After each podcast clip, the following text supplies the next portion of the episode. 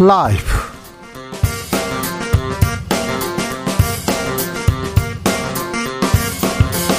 2023년 5월 23일 화요일입니다. 안녕하십니까. 주진우입니다. 앞으로 한미일 3국 안보 공조 체제 한 단계 업그레이드 될 것이다. 오늘 국무회의에서 윤석열 대통령 G7 외교 성과 설명했습니다. 윤석열 외교의 핵심 포인트는 무엇인지 윤상현 국민의힘 의원에게 들어보겠습니다. 민주당을 덮친 코인 논란은 이재명 리더십 그리고 팬덤 정치로 이어집니다. 보수는 이 사태 어떻게 보고 있을까요? 심평 변호사에게 물어보겠습니다. 윤석열 대통령 오늘 노조 비판했습니다. 엄정 대응 강조했습니다. 어제 국회에서는 박민식 국가본부 장관 인사청문회 열렸는데요. 이승만 기념관 건립이 소신이라죠. 그런데 내년 총선 출마하냐 이 질문에는 말을 돌렸습니다. 최가박당에서 짚어보겠습니다. 나비처럼 날아 벌처럼 쏜다. 여기는 주진우 라이브입니다. 오늘도 자중자애 겸손하고 진정성 있게 여러분과 함께 하겠습니다. 국세청이 고액 체납자 재산 추적해 봤더니 음, 어떤 고액 체납자는요 로또 1등 당첨됐답니다. 그래가지고 돈을요 빤히 수십억을요 그 집에다 이렇게 쌓아놓고 있다 걸렸어요. 세금 안 내고 있다. 참 세금은 내야죠. 로또까지 1등까지 됐는데 자 세금은 제때 제때 내셔야 됩니다. 자 행복한 상상 한번 해보겠습니다. 돈 안 들어요.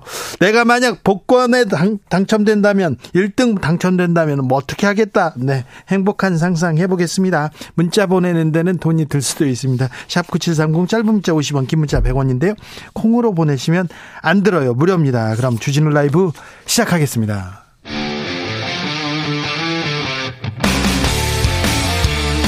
탐사보도 외길 인생 20년. 주 기자가 제일 싫어하는 것은?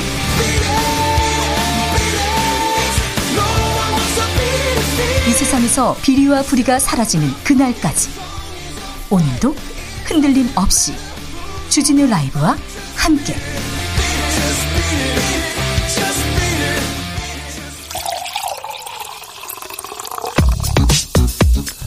진짜 중요한 뉴스만 쭉 뽑아냈습니다. 주스.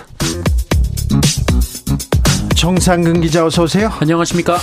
후쿠시마 오염수 시찰단 활동 본격적으로 시작했습니까? 네, 어, 한국 정부가 파견한 일본 후쿠시마 오염수 시찰단이 오늘부터 내일까지 후쿠시마 제1원자력 발전소를 방문해서 오염수 방류 관련 설비를 점검하고 있습니다. 그런데요, 일본 정치인들 수산물 수입하라 이런 언급합니까?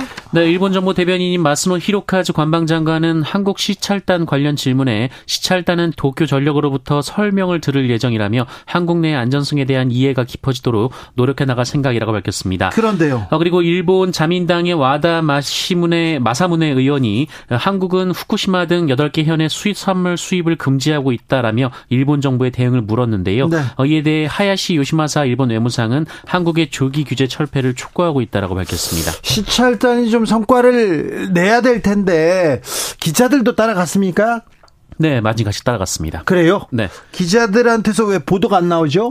어, 관련돼서 활동이 시작됐다는 보도는 나왔는데요. 네. 그런데 지금 시찰단의 활동이 좀 비밀에 쌓여 있는 그러니까 시찰단이 갔다는 얘기는 나왔는데 가서 오늘은 뭐 했어요? 오늘은 뭘 따졌어요? 그런 뉴스가 없어요. 네, 현장에 기자들이 가 있는데요. 일단 이 기자단이 시찰단에 참여한 전문가들을 만나려고 시도는 하고 있는데 네. 지금 만나지 못하고 있습니다. 일본에 입국할 때도 유국희 단장만 따로 들어왔고요. 어, 나머지 단원들은 취재진을 피해서 다른 공항으로 입국을 했습니다. 다른 공항으로요? 네. 아예 만날 수가 없는 상황이고요. 버스를 따라가면서 기자들이 취재를 하고 있는데 버스가 가다서다를 반복하면서 잠시, 만요 네. 시찰단이 가는데 비밀리에 따로 비밀 작전으로 이렇게 간다는 말입니까? 네, 유국희 단장은 내실 있는 시찰에 집중하기 위해서 이들을 공개하지 않는다라고 말했습니다. 이게 무슨 말이에요? 뭐 기자 따돌리는 게 뭐 내실 있는 아, 이거 좀 말이 안 됩니다. 네. 좀 이상합니다. 국민들이 오염수 문제에 대해서 굉장히 우려하고 있다. 이렇게 에, 우려하고 있어요. 그런데 이게 반일몰이가 아니고요. 걱정되잖아요. 그러니까 좀 취재할 수 있도록 그리고 설명을 해야 될 거 아닙니까? 숨기고 가리고 그러면 뭘 숨기고 있는가 물어볼 수밖에 없고 더 궁금하죠. 정부 그러면 안 됩니다. 잠시 후 저희가 물어볼게요. 역사는 더디다. 그러나 진보한다. 노무현 전 대통령 서거 14주기 추도식이 열렸습니다. 네, 오늘 김기현 대표, 국민의힘 대표와 이재명 민주당 대표 등 여야 정치권 주요 인사들이 고 노무현 전 대통령 서거 20, 14주기 어, 추도식에 참석을 했습니다. 문재인 전 대통령도 보이더라고요. 그런데 권양숙 여사가 이재명 대표에게 독도 관련된 선물을 했어요? 네, 추도식 후 문재인 전 대통령과 이재명 대표 등이 권양숙 여사와 오찬을 했는데요. 이 자리에서 권양숙 여사가 이재명 대표에게 무궁화 접시 도자기와 일본 군부의 독도 침탈사 책, 어, 그리고 노무현 전 대통령이 집필한 진보의 미 미래 책 등의 선물을 건넸습니다. 네. 어, 이중 무궁화 접시 도자기는 노무현 전 대통령이 지난 2006년 대국민 특별담화를 통해서 독도는 그냥 우리 땅이 아니라 40년 통안의 역사가 새겨져 있는 역사의 땅이라고 밝힌 이후 네. 제작된 특별 접시인데요. 어, 노무현 전 대통령은 이 접시를 당시 조지 부시 미국 대통령, 어, 마르, 마르그레테 2세, 이 덴마크 여왕, 이 김정일 노동당 총비서 등에게 선물한 바 있습니다. 민주당이 비명계 의원들에게 욕설을 한 욕설 문자를 보낸 강성 당원 제명했습니다. 네, 민주당 경북도당 윤리심판원은 비명계 의원들을 향해 지속적인 욕설 문자를 보낸 당원 A씨에 대해 최근 당적을 박탈하고 강제 출당하는 징계 처분을 내렸다고 밝혔습니다. 네.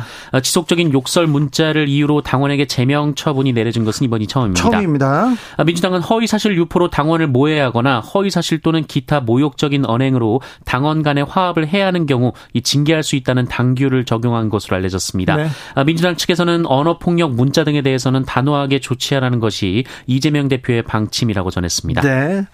당원인데 뭐 비판도 못하냐? 비판할 수 있습니다. 당원인데 욕도 못하냐?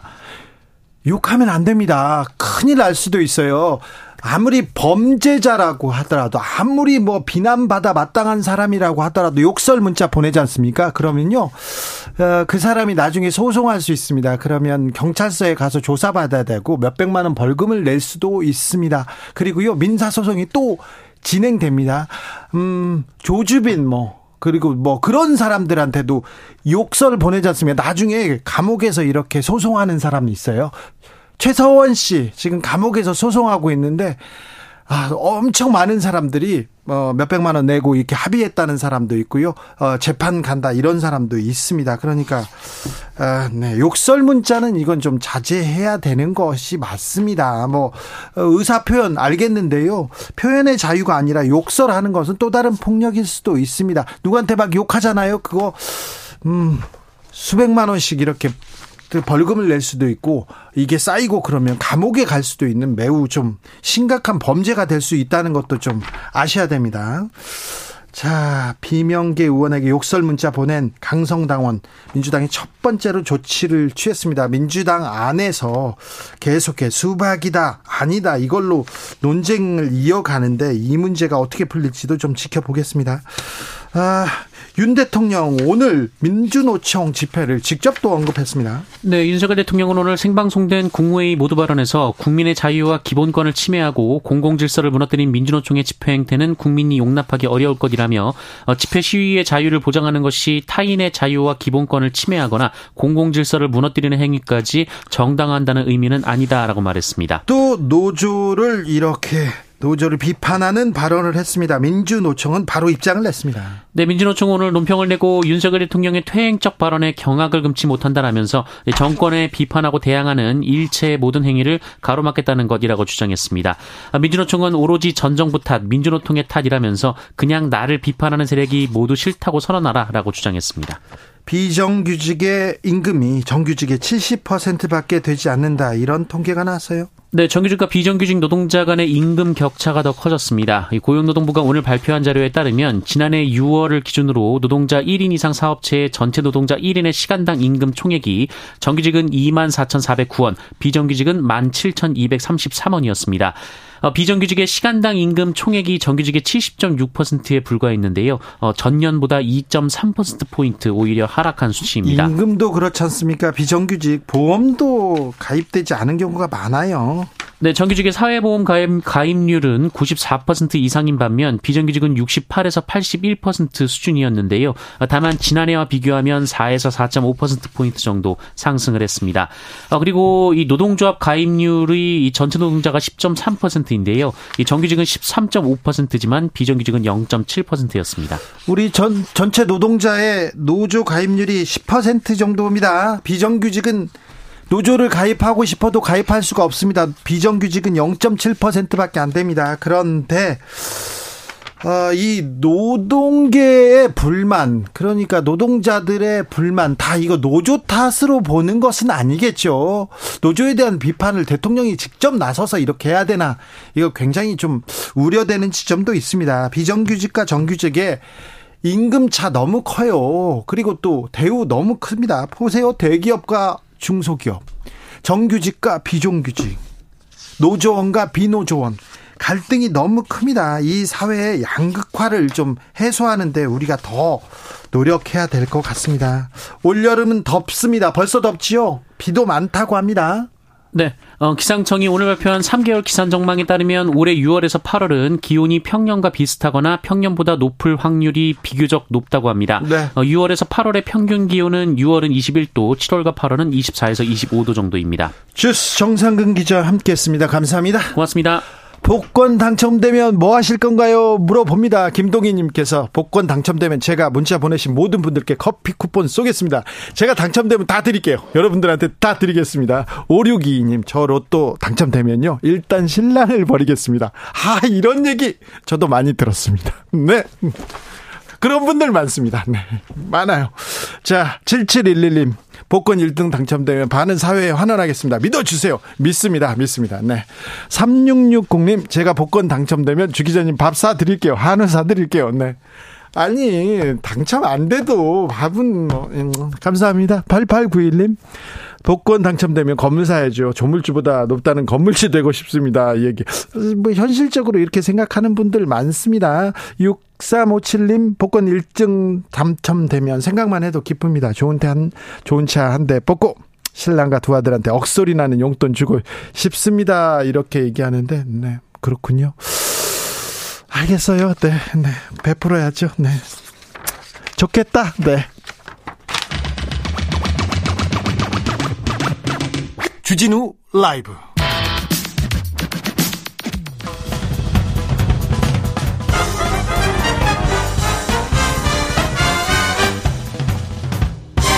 훅 인터뷰. 모두를 위한 모두를 향한 모두의 궁금증 흑 인터뷰. 한미일 안보 공조 더 강화될 것이다. 윤석열 대통령이 오늘 국무회의에서 이렇게 말했습니다. G7 정상회의 마무리됐는데 윤석열 외교 잘 가고 있는 걸까요? 어디로 가는 걸지 한번 물어보겠습니다. 국회 외교통일위원장 지냈습니다. 국민의힘 윤상현 의원 안녕하세요. 안녕하세요. 예. 윤상현 의원입니다. 네. 의원님. 예. 자, G7 정상회의 끝났습니다. 자, 예. 어떻게 보셨습니까? 일단 G7 회의 최근에 윤석열 대통령이 지난주 수요일부터 어제까지요. 네. 총 13차례 연쇄 정상회담을 했습니다. 네, 바쁘게 움직였어요. 예, 예, 예. 그리고 G7 그 일본 히로시마에서 또 11개국과 이제 정상회담 또 예. 약식 환담까지 했거든요. 예. 그러면서 경제 문제, 안보 문제, 또 글로벌 문제에 대해서 이 자유라든지 또 규범, 국제연대에 입각한 국제 질서를 강조하면서 네. 대한민국의 어떤 존재감을 보여줬다. 네. 라는 거. 그래서 슈퍼 외교 위크라고 그러지 않습니까? 예. 그건 최근에 윤석열 대통령의 지지율이 몇 퍼센트 올라갔다고요. 네. 그래서 이게 성공적인 마무리되면서 국정 지지율 상승한 거 아니냐 이렇게 보고 있습니다. 네. 네. 특별히 외교 안보, 안보 공조에 이렇게 어, 좀 중점을 둔 것 같습니다. 예. 아, 그런데요, 경제나 실리는 잘 챙기고 있냐, 이렇게 물어보는 사람들도 있습니다. 어, 경제나 실리에 있어서 못 챙기는 거 없다. 예. G7 회의에 가서 네. 일본하고 한국 히로시마 이제 노선 회복시키자. 네. 또 여러 가지 경제 공급망 문제에 있어서 네. 협조를 하자 등등을 얘기했거든요. 예. 근데 그런 얘기하는 것은 자꾸 이제 G7 정상회의라는 게 기본적으로 중국과 러시아 견제하는 친서방 예. 국가들의 협의체 아닙니까? 그렇죠. 물론 우리 대한민국은 여기에 이 가입국은 아닙니다. 네. 우리는 업적으로 이 참관국으로 간 거거든요. 그래서 이번이 어 네 번째 참여고요. 예. 그래서 이제 G7의 이제 공동 성명에 보면은 중국과 러시아에 대한 견제적인 네. 얘기가 많습니다. 예. 아, 그래서 그걸 보고 얘기를 하는데 네. 사실 G7 공동 성명에 우리는 뭐 참여한 건 아니고 예. 그러나 대통령께서 우리 G7 정상의 마지막 날 확대 정상회의에서 발언을 하시죠. 예. 발언한 거 보면은 이제 러시아의 우크라이나 침공에 대해서 강력 비판을 하고 예. 국제 평화 위협을 하는 거니까요. 네. 또 북한의 핵 미사일 위협에 대해서 얘기합니다. 네. 그래서 이런 걸 가지고 뭐 경제적으로 뭐 힘들어지지 않냐 이렇게 얘기를 하고 있는 것 같아요. 예. 어, 자, 한미일 공조, 또 예. 안보 공조 좋습니다. 그리고 또 예. 가치 동맹도 좋은데 중국 문제, 중국은 또 경제 때문에 우리하고 단단히 엮여 있는 부분이 많지 않습니까? 그럼요. 중국도 신경 쓰고 계시죠? 중국도 신경 쓰고 있습니다. 김태우 국가안보실 차장이 예. 중국과도 이제 전략적 공조, 물밑 대화를 하고 있다. 조만간 한중 간에도 전략 대화가 이제 할 거다. 또 예. 중국도 필요성을 인정하고 있다. 이렇게 얘기를 하고 있죠. 대통령실에서 너무 일본하고 미국만 강조하는 것 같은데 의원님이 의원님이 외교통일위원회 오래 계셨고 아니, 어, 그- 저는 정말 외교통일위원장 하면서 가장 중립적으로 네. 민당 위원분들이 잘 아세요. 네, 그러니까요. 예. 그때 그 윤석열 정부의 외교 문제에 대해서 비판할 건 비판합니다. 그렇죠. 예. 비판할 건 비판하고 또 도울 것도 돕고 그러셔야 됩니다. 예, 맞습니다. 의원님이 비판 얘기를 비판을 좀 해주셔야 될 것 같아요. 음? 너무 한쪽으로 가지 말라고 그런 얘기도 아, 좀 해주시고요. 이 어떤 북- 예를 들어서 중국과 러시아에 대해서 예. 어떤 예를 들어서 균형 잡힌 외교 예. 맞습니다. 예. 맞습니다. 우리도 균형 잡힌 외교를 하고 싶습니다. 네. 그러나 예. 솔직히 한번 러시아 한번 보십시오. 예. 러시아가 우크라이나 장래 침공하지 않았습니까? 아, 전쟁 일으켰어요. 비난받아 마땅합니다. 예, 예. 그거에 대해서 우리가 원칙을 갖고 얘기하는 거고 예. 중국도 한번 보십시오. 네. 중국이 어떤 대만 해협에서의 어떤 이 위협 문제라든지 네. 어떤 이 남중국에 네. 동중국에 있어의 어떤 현상 변경 시도 이런 네. 거에 대해서 우리가 이 소위 말해서 자유로운 항행 국제 규범 네. 준수 이런 거에 대해서 원칙적인 얘기를 하고 있는 거지 예. 우리가 의도적으로 네. 북- 자극하거나 그러진 않습니다. 러시아에 간 거는 아닙니다. 예. 우리가 원칙을 지키고 있는 거다. 그래요. 알겠습니다. 아무튼 어, 이 미국한테 일본한테 너무 가까이 가면서 중국과 러시아 좀 소홀한다. 그 부분에 대해서는 예, 왜냐면 의원님이 좀, 좀, 책임져 주셔야 돼요. 아시다시피 중국과 러시아가 현상을 자꾸 변경하려 하기 때문에 네. 그래서 그에 대해서 우리 윤석열 정부가 원칙적인 대응을 하고 있다. 우리 나름대로 네. 대통령이 그 21일 날 그 정상회 G7 정상회 확대 정상회에서 얘기할 때 보면 중국은 딱 얘기를 안 했습니다. 아, 그래요. 중국에서 일체 언급을 안 하고 북한과 중국만 한 것도 다 전략적인 의도 예. 생각을 하고 하는 발언입니다. 알겠습니다. 예. 어, 전략적으로 외교적으로 다 알아서 하겠지만 국민이 예. 우려하고 있는 거는 또 의원님이 예, 예. 의원님이 아니, 가서 대통령한테도 할착다 얘기하시고 네. 예. 좀 예. 힘을 써 주셔야 되겠습니다. 예, 그러죠. 알겠습니다. 자, 음, 윤 대통령이 지금 지지율이 오름세에 있습니다. 윤상현 의원이 지적했듯이 아, 예. 리얼미터 미디어트리뷴 의뢰로 이렇게 15일에서 19일까지 조사해봤더니요. 아, 예. 긍정평가가 12일, 8일부터 12일까지 조사한 주보다 2.2% 상승했습니다. 아, 자세한 내용은 중앙선거 여론조사심의위원회 홈페이지 참조하시면 됩니다. 그런데 여론조사 이렇게 딱 들여다보면요. 외교 문제로 지금 지지율이 올라갑니다. 윤석열 대통령, 맞습니다. 윤상현 의원 지적대로. 그런데 외교 문제로 불안하다. 그런 국민들의 인식도 있다는 것도 명심해 주십시오. 아, 예, 예. 그런 의식도 있고요. 참 안타까운 게 뭐냐면 네. 어떤 외교에 있어서는 네. 어떤 정쟁이 있어서는 안 됩니다. 그래, 그렇죠. 예, 그런데 이제 자꾸 이 정쟁거리가로 이제 논란이 돼서 네. 여야 간에 예. 그래서 자꾸 불안한 겁니다. 그렇죠. 예. 그리고 처음에 윤 대통령이 처음에 순방했을 때 해프닝이 예. 조금 많았어요. 그게 조금 예. 부풀려지기도 했는데 예, 그게 예. 국민적 우려로. 네. 작년 9월 21일 날 네. 유엔 총회 그 뭐 유엔 총회 네. 당시 대통령 순방하지 않으셨습니까? 예. 뭐 확대 경제 무슨 정책 회의 나온 다음에 뭐 이제 발언한 거. 예. 이거 가지고 이제 논란이 있었죠. 네. 근데 뭐 그거에 대해서는 뭐 어느 정도 정리가 되지 않았나. 네네 네, 그렇죠. 예. 네. 예. 아, 아무튼 논란을 정리가는 과정도 대통령실은 조금 투박했다 이렇게 보입니다. 그러니까 당에서 윤상현 의원 같은 분들이 나와서 좀 정리하고. 그 지난번 그거 이제 MBC 보도 예. 바이든이야 날리면 다음에 예. 이제 프롬펜에 그 아세안 정상에 가시지 않았습니까? 예. 그때 이제 MBC 기자 두 명인가를 태우지 않았죠. 예. 저는 그런 문제에 대해서도 예. 얘기를 했거든요. 아, 그러셨어요? MBC 기자 태워야 된다. 네. 음, 뭐, 그런 얘기에 대해서는 저는 쓸소리 할 소리 다 합니다. 그러니까요.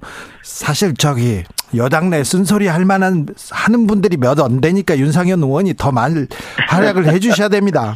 예, 예. 알겠습니다. 네. 자, 한미일 정상회담 아주 짧게 끝났는데 그렇다고 성과가 없진 않습니다. 어, 그 정상회담 짧게 끝났습니다. 네. 이제 5분 내에 마쳤거든요. 그런데 예. 하나 재미있는 것은 뭐냐면은 예. 바이든 예. 대통령이 예. 어, 우리 기시다 총리하고 윤석열 대통령 워싱턴으로 초청하겠다고 한 겁니다. 예. 지금까지 한미일 정상회담이 언제 열렸냐? 작년 6월 달 나토 정상회의 하면서 이제 소위 말해서 곁가지로 사이드라인이라고 죠 그렇죠. 열렸고 예. 작년 11월 이제 아세안 정상회의 프놈펜에 있었죠. 거기서 또 이제 사이드라인으로 열렸고 또 요번 5월달 히로시마 예. G7 정상에서 또 사이드라인에서 열렸는데 아니다. 네. 직접 워싱턴에서 두 정상을 초청해서 한번 하자. 이게 이게 아주 좀 이례적이고요. 예. 새로운 한미일 간의 이제 공조다 이렇게 하고요. 예. 그래서 이제 제가 보기에는 지금 현재 한미일 간의 프롬펜 작년 11월 예. 이제 한미일 정상회담부터 얘기한 게 뭐냐면은 북한 미사일에 대해서 실시간 정보 예. 공유, 경, 예. 경, 경보, 경보 정보에 대해서 네. 실시간 공유를 하자. 네. 그래서 지금 한국, 미국, 일본 실무진들이 그 작업을 하고 있습니다. 예. 그래서 아마 한미일 정상회담 하면 그거를 이제 아, 얘기를 할 겁니다. 네. 예를 들어서 북한 미사일이 오면은 네. 그게 한미일 연합 전술 데이터 시스템 링크 16이라는 걸 통해서 네. 딱 3국이 바로 알게 되고 즉각 대응할 수 있다. 네. 그래서 한미일 간의 새로운 이제 안보 어, 협력이 업그레이드됐다 이런 걸 아마 얘기할 네, 안보에 대한 얘기를 계속하고 이번 정상회담도 안보의 방점을 찍힌 것 같은데요. 근데 다 좋은데요. 군사 정보, 미사일 정보 이거 일본이 계속 원하던 바지 않습니까? 어, 근데요. 네. 우리도 서로 주고받는 겁니다. 그래요? 이야 정보에 대해서 우리가 그 소위 말해서 지소미아 있지 않습니까? 네, 네. 그걸 주고받는데 참 이게 우리가 이런 일이 있었습니다. 2020년 어 10월 달인가? 네. 북한이 미사일을 두 발을 쐈습니다. 예. 쐈는데 우리 합참이 뭐라 그러냐. 하나는 430km 날아가고 하나는 600km 날아갔다고 예. 얘기했거든요. 그런데 그 다음날 우리가 정정을 했습니다. 네. 좀 600km로. 예. 그게 어디서 정보를 얻었느냐? 네. 일본으로부터 정보를 얻은 겁니다. 예. 이런 식으로 한국과 일본의 북한 미사일에 대한 정보 공유가 필요한 겁니다. 우리는 이 미사일이 이제 떤 지점, 이제 탄착 지점을 보지 못하잖아요. 네. 중국이기 때문에. 그래서 탄착 지점을 바, 확인해 주는 게 일본이거든요. 예. 이런 면에 있어서 정보 공유가 필요하고 거거든요. 아니 근데 미사일은 쏠 때 쏘기 전에 그 정보가 중요한 것 같은데 그거는 우리가 좀 많잖아요. 그 정보도 공유하고 또 탄착지점 정보도 공유하고. 아 그렇습니까? 또 일본이요. 네. 사실 우리가 군사 정찰 위성이요. 예. 한 대도 없습니다. 일본은 많죠. 아 일본이 아홉 기를 운영을 하고 있습니다. 아, 그렇습니까? 군사정찰 요새 아홉 개가 있기 때문에 훨씬 더 실시간 정보, 네. 정확한 네. 정보 알 수가 있고 우리는 군사정찰 정보 이 하나도 없는 알겠습니다. 군사정보에서도 우리가 주는 것만이 아니다. 주고 받는다. 예. 이렇게 예. 이해해야 됩니까? 네. 예, 예. 의원님, 그런데요. 예. 한일 정상회담이 세 번 있었어요. 그런데 예. 국민들이 어 근데 우리는 왜 이렇게 주기만 하고 대승적으로 이렇게 퍼주기만 하고 왜 우리는 손해 보는 것 같지 이렇게 생각하는 사람들이 많아요. 근데 이번에 미국 방문해서 4월 26일 정상회담 했잖아요. 네. 대통령이 투자 유치한 게 59억 달러입니다. 네. 작년 9월 달에 유엔 총회 때 갔을 때도 대통령이 뭐, 이 여러 최첨단 미국 회사들 9개 업체하고 할 때도 11억 5천만 달러 투자 유치를 했거든요. 네. 그런데 그러면서 요번에 이제 미국 갔을 때도 NCG라고 네. 핵 협의 그룹, 네. 소위 말해서 핵 협의 그룹이라는 걸 창설하겠다. 소위 말해서 미국이 운영하는 핵무기 정보를 한국에 공유를 하고 네. 또이 이제 핵 운용할 때 서로 공동의 이제 기획과 공동이 실행을 하겠다. 그래서 네. 우리가 얻어온 것도 많고 소위 말해서 이제 그 한반도 인근에다가 네. 전략 잠수함을 정기적으로 배치하겠다. 이런 이런 걸 가져왔고요. 예. 일본에 대해서 얘기하는 거는 사실 우리 대통령이 지난 3월 6일 날 예. 그잘 아시잖아요. 2018년 10월 달 우리가 강제징용 예. 피해자분들이 있지 않습니까? 네, 네. 미쓰비시 중공업하고 신일본 제철에다가 개인적으로 손해배상 청구를 했어요. 예. 그에 대한 확정 판결이 나왔어요. 그래가지고 네. 이열 몇 분의 피 이제 원고에 대해서 적어도 1억에서 1억 5천만 을 지급하라는 이제 판결이 나왔는데 일본은 못 받아들인다는 거 아닙니까? 외교적으로 경색됐죠 지금. 아, 예. 그래서 경 문재인 정부 내내 아베 정부 계속해서 그 문제가 싹 거의 한일 관계 파탄이 났는데 이 문제를 이제 윤석열 대통령 지난 3월 6일 날 이제 일제 강제 징용 피해자 지원 재단이라는 걸 만들어서 거기서 판결금을 대입 연재하겠다. 네. 라고 했거든요.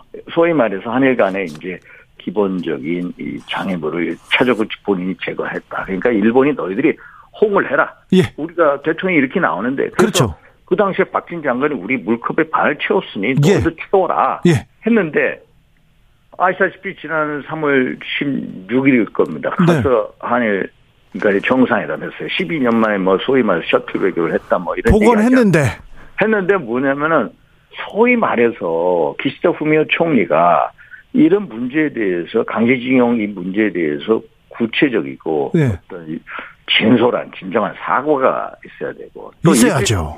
강제징용 피해자 지원 재단에 일본 기업들이 참여를 해야 되거든요. 참여해야죠. 참여를 해야 되는데 이게 없었던 겁니다. 예. 이게 물컵의 반을 우리가 채웠는데 걔네들이 못 채웠잖아요. 그러니까 예. 이게 결국에는 기시다가 다시 5월 7일 날 한국에 오죠. 그래서 뭐라고 얘기하면은 이제 이 1998년 10월 달 이제 김대중 대통령하고 오부치 게이조 총리하고 신일 신한일 뭐 선언을 합니다. 미래지향에 관한 신 파트너십 선언을 하는데 거기서 보면은 어 일본이 한국에 대해서 이 과거에 어떤 다대한 손해와 고통을 어, 어? 하게 고통을 지었다는 역사 사실 진시, 직시를 하고 네. 그리고 통절한 반성과 마음을 통해 사죄 표현을 했거든요. 그런데 기시다 후미오가 지난 3월 16일 뭐라고 했냐면은 1998년 10월 김대중 오부치의 역, 이, 그 선언을 포함한 역대 내각의 역사 인식을 계승을 한다라고만 네. 했고 가슴이 아프다고만 했어요. 그러니까 그러니까 그거에 대해서 우리가 계속 야 사과 미입한 거 아니냐. 예. 솔직히 사과 미입했죠. 예. 그러니까 5월 7일 날 기시다가 와가지고 또 뭐라고 하냐면은 네. 그래 역대 내가 1998년 10월에 오부치 김대중 그 선언을 비롯한 역대 내각의 역사 인식을 개선을 한다. 네. 그리고 이 입장은 전혀 흔들림이 없다라고 네. 딱 하고요. 흔들림이 없다는 말 집어넣습니다. 그 다음에 개인적으로 개인적으로 많은 한국 분들에게 혹독한 환경 속에서 아프고 슬픈 경험을 해준 거에 대해서 정말 가슴 아프다. 개인적으로 이게 원래 일본 외무성이나 자민당에서 반대한 겁니다. 그런데 개인적으로 총리가 그런 이제 얘기를 합니다. 네. 한번 이렇게 나가죠. 네. 그러면서 뭐라면은 5월 21일 날 G7 정상회 이때 히로시마에서 열리니까 히로시마 평화공원대에 한인, 한국인이죠. 원폭 피해자 의료비가 있으니까 같이 공동 참배를 제안을 겁니다. 네. 그러니까 이 사람 나름대로 이 사람 나름대로 한 발자각 한 발자각 그 컵에 물컵을 채우고 있는 건 사실입니다. 한 발짝 한 발짝. 아 그러고 있습니까? 네, 이제 좀 미흡하죠. 미흡을 한 건 미흡합니다. 사실 미흡합니다. 그렇죠. 예, 저에서 원폭위생자 그 우려용비를 참배했잖아요. 예. 그러면은 이 발언에 대해서도 좀더 네. 기시다가 예. 좀더 구체적인 사과가 있고요. 네. 또 원폭 희생자 분들이 지난 히로시마에서 희생되면 20만 명인데 한인 우리 한국인 분들이 2만 명입니다. 예. 부상자까지 한 6, 7만 명이 되고 예. 그러면은 이런 분들에 대해서 이제 가슴 아프고 어떤 자료에 대해서도 조스 데이터베이스도 만들고요. 예. 예를 들어서 또 그분들에 대해서 어떤 이 합당한 지원. 예. 예를 들어서 저는 예. 이 정도 예. 실태 조사 피해자에 대한 위로 그렇죠. 어떤 이 자료 정리, 네. 위로금 형태 지원금 이런 걸로 이제 나갔으면 하는 바람입니다. 그래서 네. 일단 첫 단계는 각 이제 한 발짝 한 발짝으로 나아가는 건 사실입니다. 아, 예. 이게 무엇냐면은 네. 사실 기시다 입장에서도 뭐 물론 G7 회의를 통해서 이 지지율이 52%까지 올라왔거든요. 네. 52. 그런데 그 전에는 이게 한 작년 가을 겨울부터 20%가 확 뛰었습니다. 아 그러니까요. 그 한일 정상회담만 하면 기시다 총리 지지율이 올라갑니다. 그러니까 일본 조야의 분위기는 그렇습니다. 네. 자민당이나 예를 들어서 외모성이나 네. 사과하지 말라는 겁니다. 사과하지 마라. 그러니까 1998년 10월 달그 기시 그 오부치 게이조가 네. 사과했을 당시하고 지금의 일본 정가의 흐름 너무 다른 다르죠. 거예요. 다르죠. 다른 겁니다. 그러니까 기시다 입장에서도 한 발자국 한 발자국 나아가고 있는 겁니다. 알겠습니다. 그 하지만 하지만 네. 좀 미흡한데 좀 미흡한데 나아가고 있다. 이거에 대해서 진짜 나아갈 수 있는 원동력은 네. 윤석열 대통령의 결단입니다. 이거는 인정해 주셔야 됩니다. 윤석열 아. 대통령이 결단했기 때문에 나아가고 있는 거죠. 그래서 오코노키 마사오라고 우리가 한시간계 네. 연구하는 어, 어. 이 개요대 명예 교수가 있는데 네. 이분이 뭐라고 하냐면 야 윤석열 외교의 승리다 일본 외교의 광패다라고 얘기합니다.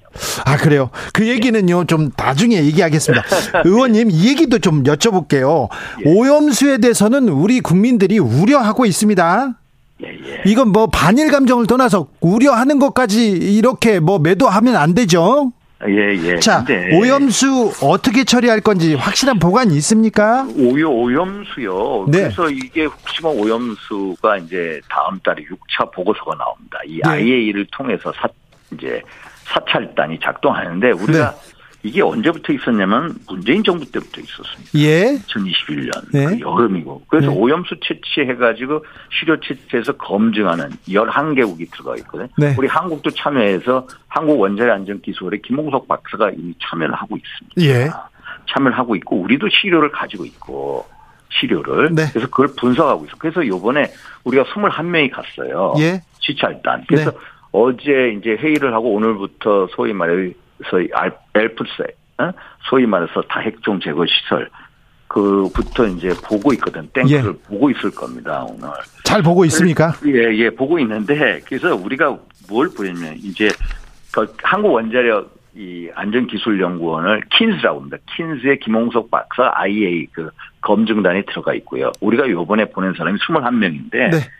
원자력 안전위원장 유 무슨 위원장하고 킨스의 19명, 또 해양과학기술 한 명 이렇게 이, 보냅니다. 이분들이 잘 시찰하고 옵니까? 잘 보고 올까요? 이 사람들이요. 킨스라는 네. 데서 우리가 이제 김홍석 박사가 참여를 하고 거기서 시료 채취한 걸 받아서 네. 우리가 계속 검증 작업, 우리가 분석 작업을 했거든요. 네. 지금까지. 그래서 이분들이 가서 현장을 보면서 직접 네.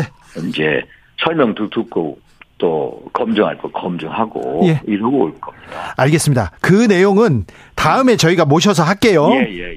아, 의원님이 일정이 있어가지고 오늘 스튜디오에서 못 뵈가지고 참 안타깝습니다. 예, 예. 이런 얘기를 좀 더 많이 해주셔야 많이 해드릴 겁니다. 저는요. 네. 네. 주 박사님 항상 저는 뭐 정말로 이 국회의원인 게 국익을 위해서 그렇죠. 여야를 떠나서 그럼요. 대통령이 잘한 거 잘한다, 못하면 못한다. 네. 확실하게 얘기합니다. 알겠어요. 알죠. 알죠. 예. 그래서 예. 자, 예. 자, 시찰단 다 돌아오면 한일 관계 어떻게 될 건지 외교 어떻게 예, 예. 될 한번 또 불러 주세요. 모시겠습니다. 예. 아, 윤상현 국민의힘 의원이었습니다. 감사합니다. 감사합니다. 윤 의원님께서 기시다 지지율 얘기해서 하셨는데 유미리 신문이 지난 20일에서 21일 실시한 여론조사 보니까요. 그 전보다 지난달보다 9% 상승한 56%로 나타났습니다. 교통정보센터 다녀올게요. 김민희 씨.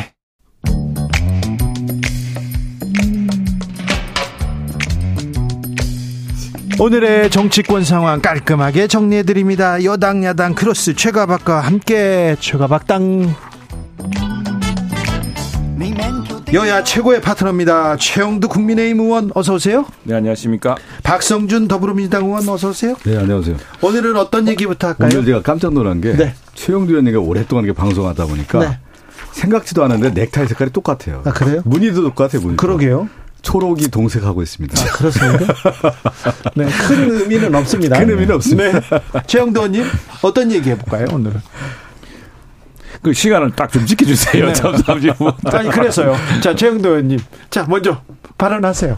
어떤 얘기하고 싶어요? 아, 그, 어, 그제, 어제, 그제, 우리 국민들이 지금 코인 사태로 굉장히 분노하고 있지 않습니까? 네, 코인으로 가는 네. 코인으로 바로 가는 거예요? 아, 공격 포인트를 또 잡으셨군요. 네. 내가 이제 대표 발의했는데. 네. 어, 일주일 만에 신속하게 정개특위를 네. 어제 통과를 했습니다. 이제 네. 또 관련 상임위도 통과되어서 아마 이번 달 내로 법에서 될 텐데 이처럼 국회에 쏠린 이런 의혹과 또 네. 분노는 빨리 그 입법이든 무슨 저 진상조사든 해서 풀어야 되겠죠. 자, 뭐. 이제 코인이나 가상 자산 다 국회의원, 네. 공직자들 네. 다 신고해야 된다. 이 네. 법안은 내신 거죠? 그렇습니다. 그렇게 네. 해야죠. 네, 네. 국회법 개정안을 이제 한 거죠. 정계 그렇죠. 한 것이죠. 국회법 아, 개정안이 있었고 또 이제 공직 그 국회법 개정안이 이제 사실은 그래서 정개특위 소관이었고 마침 네. 제가 정개특위여서 한 건데. 근데 지난번에 정무위원회에서 여야가 이제 의결한 것 중에 하나가 먼저 자진 신고하자는 거 아니겠습니까? 네. 사실 이제 법이라고 하는 것이 현실을 따라가기가 좀 어렵기 때문에 일단 여야 국회의원들이 자진 신고해서 코인 상황을 좀 파악할 필요가 있는 것이죠. 그렇죠. 네, 제일 중요하죠, 그 문제. 네, 네. 거기에 대해서는 여야가 이견이 없습니까? 의견 없습니다. 그렇습니다. 왜 그러냐면 그거에 대해서 반론을 제기할 사람이 누가 있겠습니까? 네. 지금 전국에서. 그러면 저기 김남국 의원은 이제 어떻게 되는 겁니까? 지금 윤리위로 좀 넘어가 있잖아요. 국회 윤리위원회에서 윤리위원회에서 어, 관련된 조사를 하고 윤리위원회 넘어간 의원들 다 그냥 그대로 계시던데요? 지금 한 30명 정도 가까이 된다고 하는데. 네. 네. 그래서 이 문제는 좀 다른 사안과 다른 것이 그 김남국 의원이 본인이 다 밝히면 되는 문제입니다. 사실은 저희가 지난주에 우리 국민의힘 그 코인 진상 특위가 조사 특위가 어, 김남국이 대량 보유하고 있었던 그 위믹서 그 회사에 갔었습니다. 갔더니 그 CEO도 도대체 왜 김남국 의원이 그 거래 내역을 공개하지 않는지 모르겠다. 거래 내역을 공개하면은 이건 이제 거래 내역은 이게 블록체인 기술을 바탕한 것이기 때문에 거래 내역을 공개하면 상당한 많은 부분이 해소가 됩니다. 그 처음 출처가 처음 어디서 왔는지 어디서 시작되었는지 그것이 뭐 정말 본인이 주식을 파고 산 돈으로 된 것인지 아니면은 그 날짜가 서로 맞지 않은 게 많아요. 그래서 그런 것인지 실제로 뭐 돈이 어떻게 인출됐는지 왜어저 업비트라는 그, 그 거래사에서는 김남국 의원 네그 거래를 그 지갑을 수상한 거래를 보고 검찰에 신고했는데 왜 앞에 앞에 있는 또 다른 그 저 거래소에서는 그 신고하지 않았는지 등등 여러 가지 사안이 있는데 지금 이 모든 것은 우선 김남국은 본인의 명예에 걸린 문제 아니겠습니까? 그리고 이건 김남국은 본인뿐 아니라 민주당도 직격탄을 맞았고 우리 국회의원 전체가 지금 다 이 문제에 대해서 큰 신뢰 위기에 지금 처해 있습니다. 네. 그래서 빨리 그래서 해야 되는데 제일 중요한 아니, 것은 김남국 의원이 빨리 그래 내역을 신속히 공개하고 밝히는데 도대체 어디가 있습니까? 아니 이제 김남국 의원이 그 동안에 밝혔잖아요. 자기와 관련된 의혹 제기가 어, 좀 제기가 되고 있거든요. 검찰에서 좀 수사가 진행되고 있는 상황이란 말이죠. 그래서 김남국 의원이 그동안에 설명했던 내용들이 있지 않습니까? 자신이 투자를 얼마 했고 지금 남아있는 금액이 얼마고 그러면 자금에 대한 부분만 밝히면 되는 거 아니겠습니까? 네. 그리고 그것이 지금 국민의힘에서 제기하는 것 중에 하나 보면 말이 막 왔다 갔다 해요. 무슨 뭐 대선 자금 썼다는 둥, 경선 자금 썼다는 둥, 그러면서 여러 이제 의혹들 제기하고 뭐 무상 나왔다는 둥, 뭐 여러 가지 지금 내부 거래는 이런 얘기들 계속 그 국민의힘에서 나오고 있는데 그거에 대해서 진짜 의혹인 것인지 어, 실제 그것이 맞는 것인지 그러면 김남국 의원이 여기에 대해서 자신의 입장을 밝히지 않겠습니까? 그럼 네. 검찰 수사가 또 진행되는 아, 왜, 거고요. 왜 밝히지 않고 어디가 있습니까? 지금 김남국 의원은 음. 어디가 있습니까? 지금 수많은 의혹이 제기되고 보니까 김남국 의원도 준비를 하고 있겠죠. 아니 네. 수많은 의혹을 왜 자기가 떳떳하다면 왜 당당히 밝히지 못합니까? 그 근데 문제를. 국민의 입장에서는 국민의힘 입장에서는 김남국 의원이 의혹을 안 밝히고 가만히 있는 게 좋잖아요. 그게 좋지가 않죠. 지금 그렇게 되니까 국민들이 우리도 거의 뭐 지금 같은 족속으로 보는 경향이 있습니다. 이 외에 제가 신속히 법안을 제출한 것도 국회법에 이제 이해상중 요소에 가상자산을 등록하게 하는 것도 있고 이게 그 사실 국회의원들 입장에서 볼 때는 이게 금방 지금 법을 만든다고 해서 금방 김남국 의원 그걸 어떻게 할 수는 없거든요. 그런데 네. 국회의원 전체에 대해서 왜 그 문제에 대해서 빨리 신속한 조치를 네. 하지 않고 출당이든 징계든 하지 않고 또 김남군 답이 없고 국회는 밝히지 못하는가에 대한 국민들의 답답증과 이 우라증이 대단합니다. 그 가상화폐 이제 신고 관련해서도 이 논의가 처음에는 사실은 이제 국회의원 전, 전수조사 전수조사 하다가 여기까지 어, 어디까지 오게 됐냐면 이제 상당히 진화가 된 것이죠.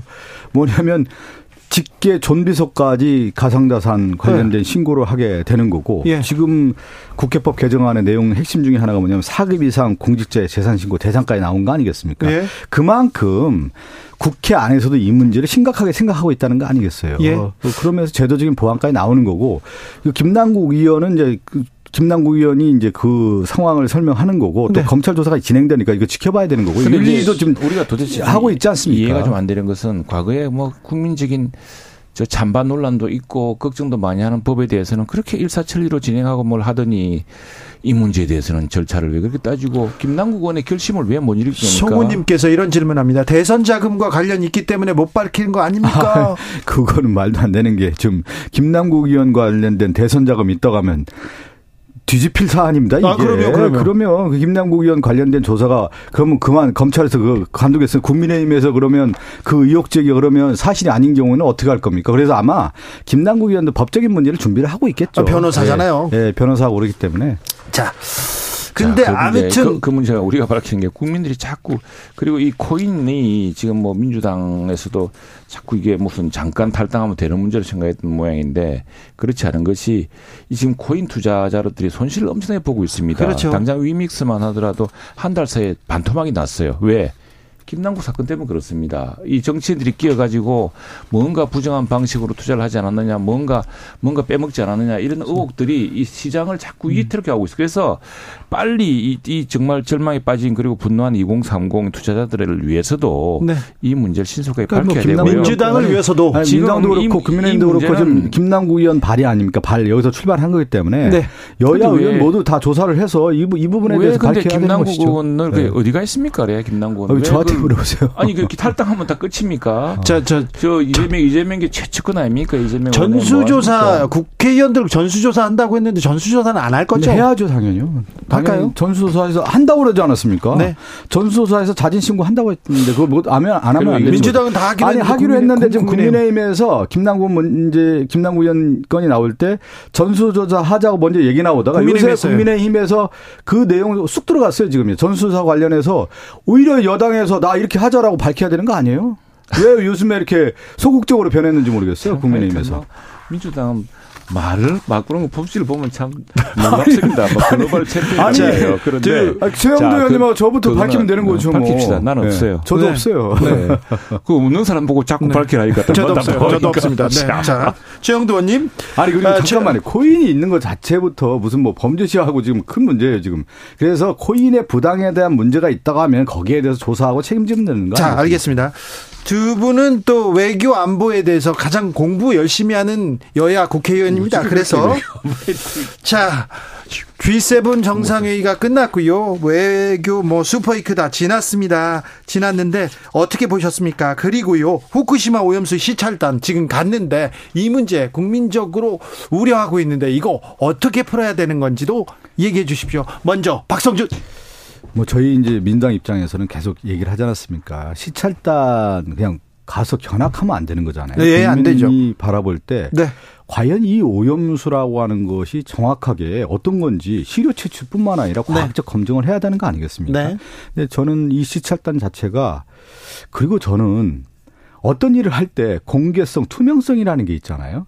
그 5박 6일 일정을 가서 어디를 방문해서 그 방문한 결과라고 하는 것이 하나하나 나와야 되는데 지금 일정에 대해서 전혀 공개가 되지 않고 있는 것으로 보여요. 뭔가 자신이 없는 거 아니겠어요? 그리고 그, 그 국민의 불안에 대한 요소를 없애기 위해서는 가장 중요한 게 국민의 믿음과 신뢰라고 할 수가 있는데 지금 후쿠시마 오염수 방류화 문제에 대해서는 국민의 신뢰를 얻고 있지 못하다. 그러면 신뢰를 얻으려면 다시 국민 이 시찰단 자체가 명확하게 구, 규명을 해야 되는 거예요. 그 과정이 저는, 저는 그렇지 못하다는 데서 국민의 신뢰를 저버리고 있다는 말씀을 뭐 거예요. 일정을 왜 숨기겠습니까? 다 밝히고 조사 보고서 나오겠죠. 다음에 그런데 이 민주당도 이 문제에 대해서 자꾸 뭐 손바닥으로 하늘을 가리고 가릴 수 있는 것처럼 생각하는데 그럴 수가 없습니다. 이거는요. 그 이 문제에 관한 국제기 전문 기구인 IAEA 핵사찰하는 전문기구 아니겠습니까? 네. 그만한 전문가가 어디 있습니까? 그리고 네. 이게 우리 대한민국의 관심사가 아니라요. 지금 북태평양에서 이제 후쿠시마가 북태평양 쪽에 있지 않습니까? 동해 쪽이 아니라 네. 북태평양 네. 쪽에 있습니다. 그 해류가 북태평양을 해서 저 알류시안 열도로 해서 다음에 알래스카로 해서 캐나다에 흘러갑니다. 그래서 지금 그 태평양 연안 국가들이 다 관심 있는 사안입니다. 우선에 후쿠시마 이 방류 문제는 전 뭐 제가 마산이고 또 우리 동네 의시장도 있고 수산업이 크게 발전한 동네이기 때문에 관심이 크죠. 예, 제가 걱정하는 것은 이게 과학적으로 규명하고 과학적으로 막고 과학적으로 해법을 만들어야 되는데 막연한 공포를 자꾸 불러일으키면 결국 그 피해는 누가 보냐면 우리 어민들이 봅니다. 예. 그래서 나는 이걸 좀 조심해야겠고요. 그래서 우리 어민들하고 이렇게 이야기합니다. 자, 이 문제는 한일 어민들이 강력한 연대를 통해서 해결해야 됩니다. 예. 우리가 걱정하는 만큼 우리가 지금 사실은 그 일본 열도가 거대하게 그 후쿠시마와 우리 동해를 가로막고 있어요. 우리 저 또 남해를 이게 이제 한 바퀴 돌아서 1년 뒤에 들어온다는 거 아닙니까? 그런데 그러면 북태평양에 있는 바로 도쿄만이라든가 후쿠시마하고 그 위에 있는 그 만들 일본 어부들이 최 가장 먼저 이 문제에 대한 어떤 영향을 받는 사람들입니다. 그리고 그 지역 국회의원들이 있고요. 그래서 그 사람들과 함께 협의해서 이 문제에 대해서 단호하게 해야죠. 단호하게 하고 국제과학적으로 하는 문제인데 아니 지금 민주당은 뭐이 그리고 IAEA 그리고 지금 우리가 가는 건 좀 부가적인 조치고 우리가 지찰하는 것은 사실은 IAEA 시찰을 통해서 이 문제는 국제적으로 함께 검증하자는 것이 더 강력한 방식입니다. 이걸 이제 과거에 우리 문재인 대통령 때도 당시에 정부가 IAEA를 참가하기로 만일 IAEA를 불신한다면 우리는 참가 참가하지 않겠다 이랬어야죠. 그런데 네. 참가해서 IA 조사에 공동을 참여하고 있는 것이거든요. 그래서 아니, 좀 이렇게 아니. 막연한 공포 이런 것보다는 이 문제에서는 국제사회가 단호하게 함께 대처하고 있다는 것을 믿고 그걸 좀 더 과학적으로 제시하고 이런 것도 중요할 것 같습니다. 저는 어떤 일을 할 때인데 어, 누가 무엇을 어떻게 하잖아요. 누가 무엇을 어떻게. 그럼 누가가 주체 아니에요. 그러면 이 후쿠시마 오염수 방류화의 주체가 일본입니까? 우리나라 국민이 돼야 되는 거잖아요. 관점을. 음, 네. 그래서 일본이 저는 각본에 쓰여진 대로 우리가 그 주연 배우도 일본인 것 같아요. 지금 조연으로 가는 역할. 들레리 같은 느낌을 받는단 말이죠. 그리고 이렇게 자신이 있다고 하면 지금 뭐 최영두 의원이 윤석열 정부에서 이 후쿠시마 오염수 방류와 관련해서 뭐 과학이다 보다 얘기하면은 오히려 시민 검증단을 구성해야 되는 거 아니에요? 이 시찰단이 아니라 각계에 있는 가장 전문가들이 신뢰할 수 있는 시민 검증단을 만들어서 여기서 검증을 하면 되는 건데 그렇지가 못하기 때문에 단호하게 해야 합니다. 해야 하는데 누가 가는지도 몰라서 되겠습니까? 시찰단 명단도 공개하지 않고 그렇죠. 따로 보내고 이거 쉬쉬하는 듯 하게 보이는 것 자체가 조금 걱정돼요. 그러지 않아도 되잖아요, 최영도 의원님. 그죠? 글쎄, 난뭐왜 그런 문제 생겼는지 잘 모르겠는데 그 문제는 그 당연히 밝혀야겠지 밝혀야 되겠는데 지금 뭐 한편으로는 이런 생각이 들어요. 하도 이런 문제에 대해서 공부를 하고 하니까 예. 그 참여하는 전문가 본인들이 우리가 이 전문성을 발휘를 하겠는데 그로 인해서 많은 그 무슨 일 받으니까 그 비공개를 요청한 건 아닌지 이렇게 싶은데 네. 그 문제는 정부 정부가 정부가 파견했고 했으면 또 일부나 오늘 저기 보니까 지금 단장이 시찰 내실이 있고 충분히 이루어질 것이라고 지금 텔레비전에 자막이 나오네요. 네, 국민의 우려를 알고 있습니다. 아니, 그리고 내가 무엇보다도 강조하고 싶은 것은 아무튼 이건 좀 부차적으로 우리 한일 정상 간의 합의에 의해서 더 이루어진 것이지만 실제로는 더 근본적으로는 IA 사찰을 통해서 철저하게 이루어지고 있다는 점 강조하고 싶습니다. 저는 그리고 당사자는 우리 일본 어민이 더 큰 일본 어민도 당사자고 네.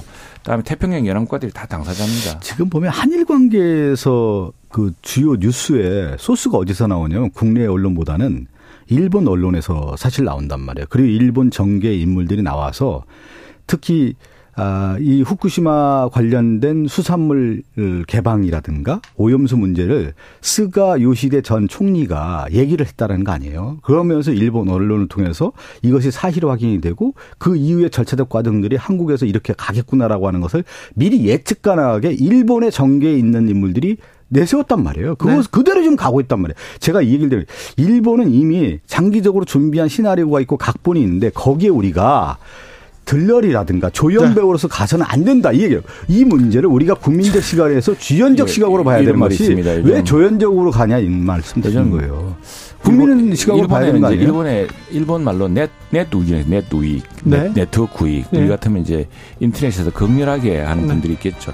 꼭 그런 뉴스들을 가지고서 지금 우리나라 민주당이 최영두, 박성준, 박성준, 최영두 두 분 감사합니다.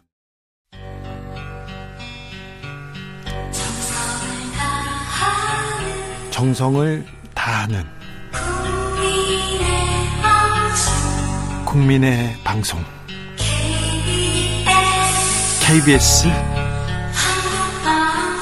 주진우 라이브. 그냥 그렇다고요.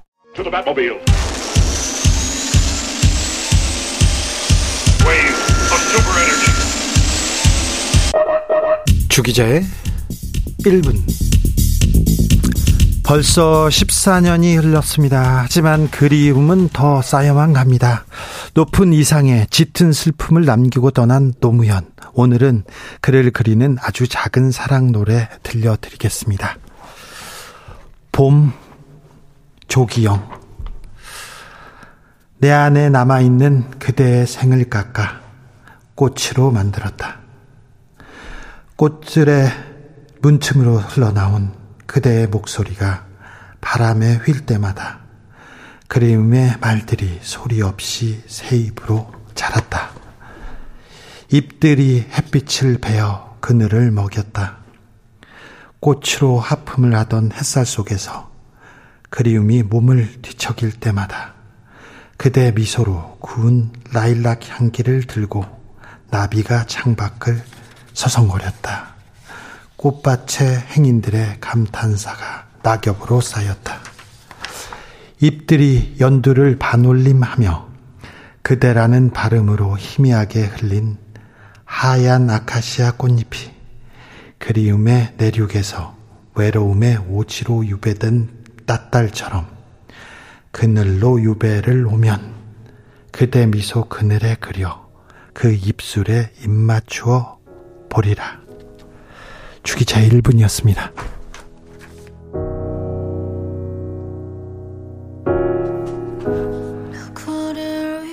아이유 Love Poem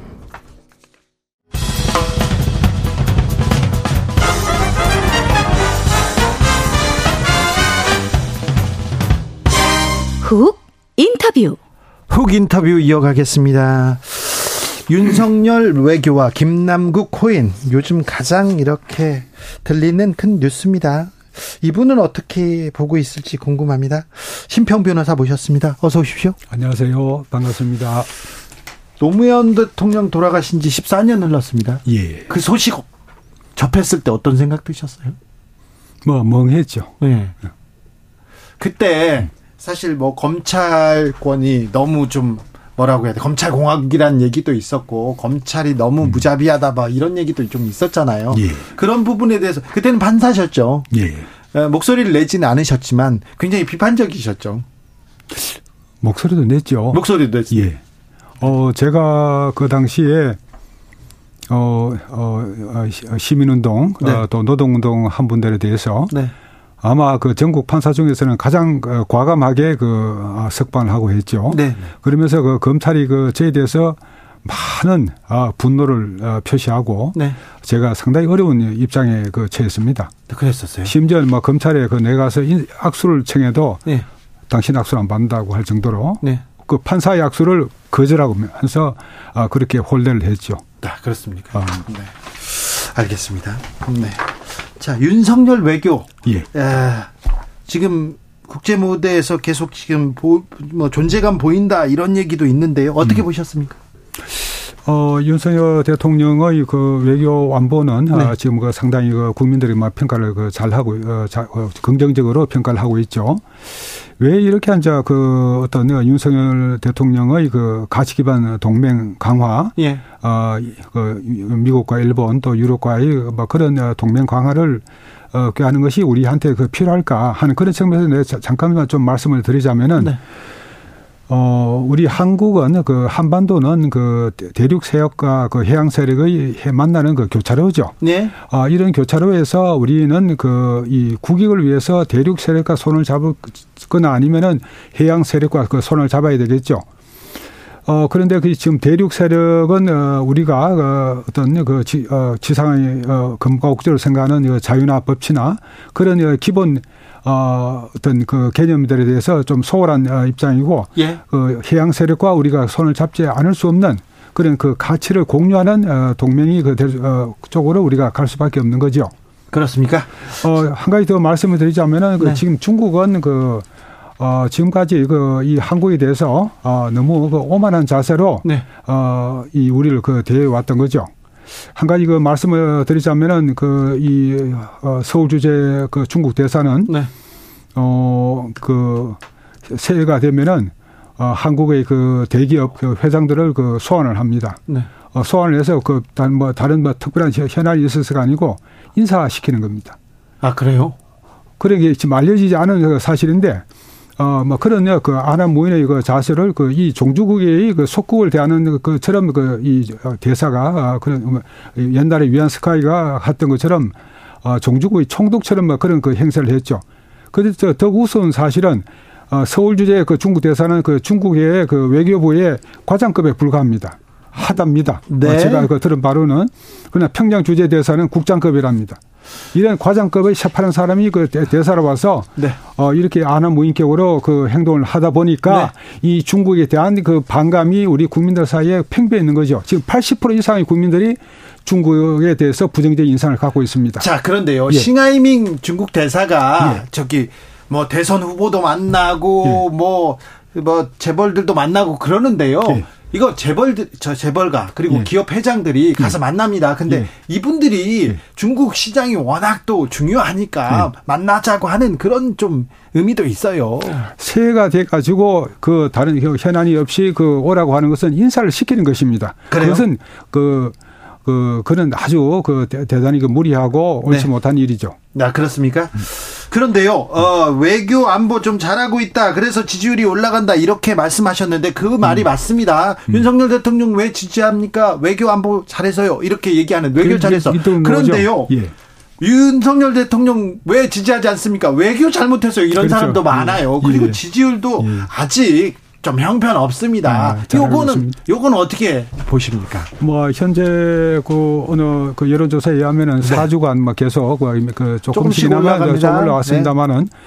어 제가 또 듣는 바로는 이것이 뭐 더 올라갈 것이다. 네. 연말에 가서는 한 50%까지 뭐 육박할 것이 아니냐. 어, 그리고 뭐 또 한 45% 정도는 돼야 네. 어, 총선에서 어, 안심을 할 수가 있을 겁니다. 네. 어, 점차 그 네. 상승 하리라는 것이 뭐 일반 예측이라고 하는데 저는 변호사님도 그렇게 생각하십니까? 꼭 뭐 제가 그렇게 생각하는 거 아닌데 그렇진 않을 것 같다 이런 그래요? 사람도 많아요. 아, 그렇겠죠. 네. 네. 예. 좀 잘하는 모습을 보여야 되는데 예. 그죠? 예. 아, 외교 안보 신경 쓰는 거 좋아요. 미국하고 일본하고 음. 손 잡는 건 좋은데 음.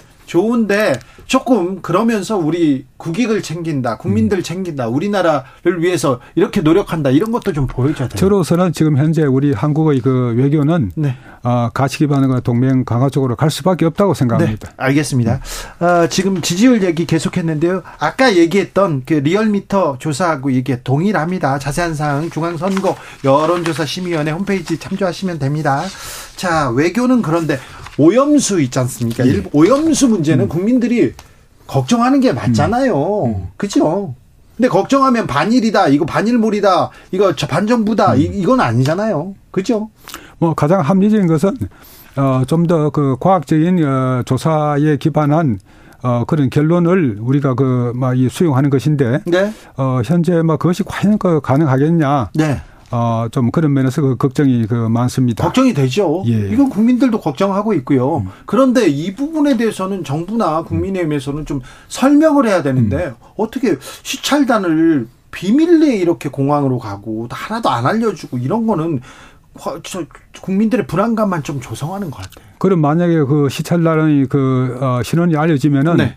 어, 지금 그 오임수 문제에서 어떤 정치적인 동기로 아, 네. 어, 그것을 그 어, 비난하는 사람들은 그 위원들에 대해서 어떤 그 어, 그, 이, 그, 뭐, 경우에 따라서는, 네. 어, 아주 그, 어, 좀 그 해악을 끼칠 수가 있는 거죠. 네. 알겠습니다. 뭐 제가 이런 말 하기 그렇습니다만은 우려, 할 수도 어, 있죠. 어, 예, 네. 뭐그 저 자신도 당해 봐서 네. 그잘 아는데 네. 어이 그 과익한 성향을 가진 분들은 네. 어 요번에 그 게임 학회장에 대해서 그 가족과 가족을 해야겠다고 그 협박을 하고 그러니까 게임 학회장이 어그뭐그 뭐그 눈물을 흘리고 했다는데 저 역시도 그런 경우를 그 당해봤습니다. 예, 예. 그 위원들 시찰단 위원들이 신원이 그 확인되면은 그 위원들이 그, 그 압력을 견뎌낼 수 있을 것인지 의문입니다. 네. 어, 걱정하고 비판하는 것까지는 그런데요. 과도한 음. 비난이나 욕설을 하면 안 됩니다. 그렇죠. 그러면 예. 이거는 형사처벌 될 수 있다는 것 예. 말씀드리겠습니다. 어, 김건희 여사는 잘하고 있습니까? 아, 글쎄요. 네. 지금 외교에 이렇게 예, 예, 계속해서 예, 그리고 또 영부인 행보 어 굉장히 많은 아. 그 약속들을 그리고 음. 일정들을 수행하고 아, 있습니다. 아. 뭐 그런 것은 뭐 지금 역대 어느 연구인보다도 더 활발하게 그 잘 하고 계신 것으로 저는 그 파악하고 있습니다. 네. 어, 역대 어느 연구인보다 좀 많이 보이죠. 어 보이기도 하고. 네. 또 어느 정도 네. 아이그 인간 사이 인간 관계 상의 그 소통을 그잘 그 하시면서 잘 하고 있다. 예, 예. 예 알겠습니다. 어, 코인 논란 예. 지금 뭐 국민들이 가장 관심 있는 뉴스 중에 하나인데요. 예. 변호사님은 어떻게 보셨어요? 어, 아직 그, 뭐, 여러 가지가 그 불명합니다만은. 네. 어, 요, 김남국 의원이 이제 그런 그 해명하는 과정에서 그 네. 거짓말을 그 몇 가지 그 분명히 했죠. 어, 뭐 440만 원 밖에 인출한 사실이 없다든지 뭐 그런 말을 했다든지 네. 상임위원회에서 어, 활동을 하면서 그 코인 어, 거래를 하고 예? 이런 면들이 그 국민의 국민적인 분노를 어, 사고 있지 않습니까? 네. 뭐 이런 면에서 그 이 어그 어, 이 어, 이 김남국 의원이 이제 어떤 분이냐 하면은 그 이 민주당의 대표 선수 중에 스타 선수 아닙니까? 어, 이런 분이 이런 어, 스캔들에 휘말려서 어, 민주당까지 그 어떤 큰 상처를 입으면서 어, 지금 이런, 어, 이 상황이 그 조성되는 것이 뭐 여러 가지로 그 안타깝지요. 그렇습니까? 예. 돈봉투 논란에 코인 논란까지 예. 민주당, 근데 민주당의 대처는 어떻게 보십니까? 어, 조금 위협하죠. 그, 뭐, 김, 김남국 의원이 어, 이재명 대표가 그 당 대선 후보 때 그 수행 시청을 했죠. 예. 어, 그런 아주 그 밀접한 관계, 어, 그런 것이 있는데 이번에 그 김남국 의원에 대한 어, 당의 그 조치가 그 때가 늦게 어, 좀 그래도 미지근했다. 아, 그런 그 비판을 받고 있는 거죠. 네. 과연 민주당이 그 이러한 그, 어, 이, 그, 어, 이 악, 악, 그 악재를 만나서 과연 이것을 그 제대로 수습할 수 있을 것이냐.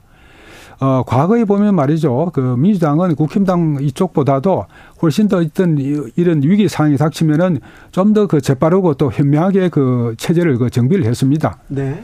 어, 그래서 그 뭐 우리 저 저희들이 뭐 일반적으로 예측하기에는 과연 어, 민주당이 이 체제로 그 갈 것이냐. 그렇지 않고 어, 이 비대위 쪽으로 갈 수밖에 없는 것이 아니냐. 그 이 후자 쪽이 맞지 않느냐. 그런 예측을 우리가 할 수가 있겠죠. 그렇습니까? 음. 그런데요, 김남국 그 이 논란은 예. 이재명 대표의 리더십 문제를 이렇게 불거지고요. 그리고 또 예. 지지자들 간의 갈등, 뭐또 음. 수박 논란으로 좀 이어집니다. 예. 이런 일련의 사태는 어떻게 보시는지요?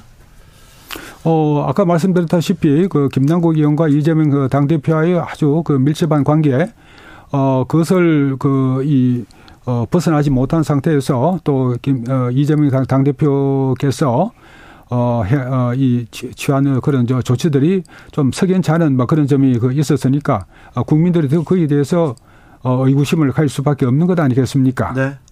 알겠습니다. 어, 자, 그 민주당 내에서는 뭐 음. 비대위 얘기는 아직은 없습니다. 근데 비대위로 가게 될 것으로 보입니까? 어, 비대위 그 얘기가 없는 것이 아니고 예, 예. 아, 벌써 몇 달 전부터 있어 왔습니다. 있겠죠. 있기는 어, 했었죠. 그 뭐 비대위원장을 그 누구를 한다는 막 그런 말까지 있었는데 네. 어, 좀 더 그 그런 움직임이 그 가속되지 않겠습니까? 네, 그렇습니까? 아, 그렇다. 네. 한상혁 방통위원장 면직한 부분은 예. 그 부분은 어떻게 보이십니까? 글쎄요, 뭐 그 저그 그뭐 사실관계가 네. 아, 아직 그 명확하게 드, 어, 드러나지 않았죠. 예, 뭐 그들 드러나지 않았으니까 뭐 뭐라 말하기는 그렇습니다만은 네. 어 그 예, 법률적으로 너무 빨리 이렇게 너무 멀리 어, 나가는 거 아닙니까? 어, 일단 뭐 그 기소가 됐으니까 네. 뭐 거의 기초에서 그 면직 처분을 그 예. 하려고 하는 것 같죠. 네. 어, 뭐 저로서는 어, 이 그 정부에서 하는 뭐 조치가 네. 어, 어느 정도 그 근거가 있지 않을까 아마 그렇게 저는 막 그 선회를 하고 있습니다. 네. 근데 기소 당하거나 유죄가 나온 사람도 쓰기도 하잖아요. 김관진 전 네. 국방부 장관은 음. 또 바로 또 중용했잖아요. 음. 어떤 사람은 유죄가 나와도 쓰고 김태호 실장도 차장도 마찬가지고요. 이거 뭐 쓰고 어떤 사람은 기소만 당해도 면직하고 이거는 좀 이게 뭐냐 이렇게 물어보는 사람도 있어요. 이게 아이고 그래도 그 방통위원장이나 네. 그 국가인권 아그그저 국민권익위원장은 네. 그 정무직 아닙니까? 예, 예. 정무직 장관급으로 또 국무회의도 출석을 하는데 네. 어, 정권이 바뀌면은 네. 어, 깨끗이 그 물을 놔주는 것이 네. 어, 정치 도에 맞지 않겠습니까? 홍성도님께서 홍성도님께서 김남국 의원에 대한 분노만큼이나 음. 김건희 여사에 대한 분노도 큽니다 이런 음. 얘기하는. 있는데 음. 이건 어떻게 보세요? 글쎄요, 뭐, 그, 김건희 여사가 주가 조작을 그 했다고, 그, 뭐, 믿는 분들이 그 의외로 많지요. 네. 그러나 그, 아직까지는 막 그게 그 드러난 바가 없고. 예. 또, 그 문재인 정부에서 몇 년간, 어, 검찰력을 그 총투입을 해서 밝히려고 했으면, 했습니다만 못 밝혔죠.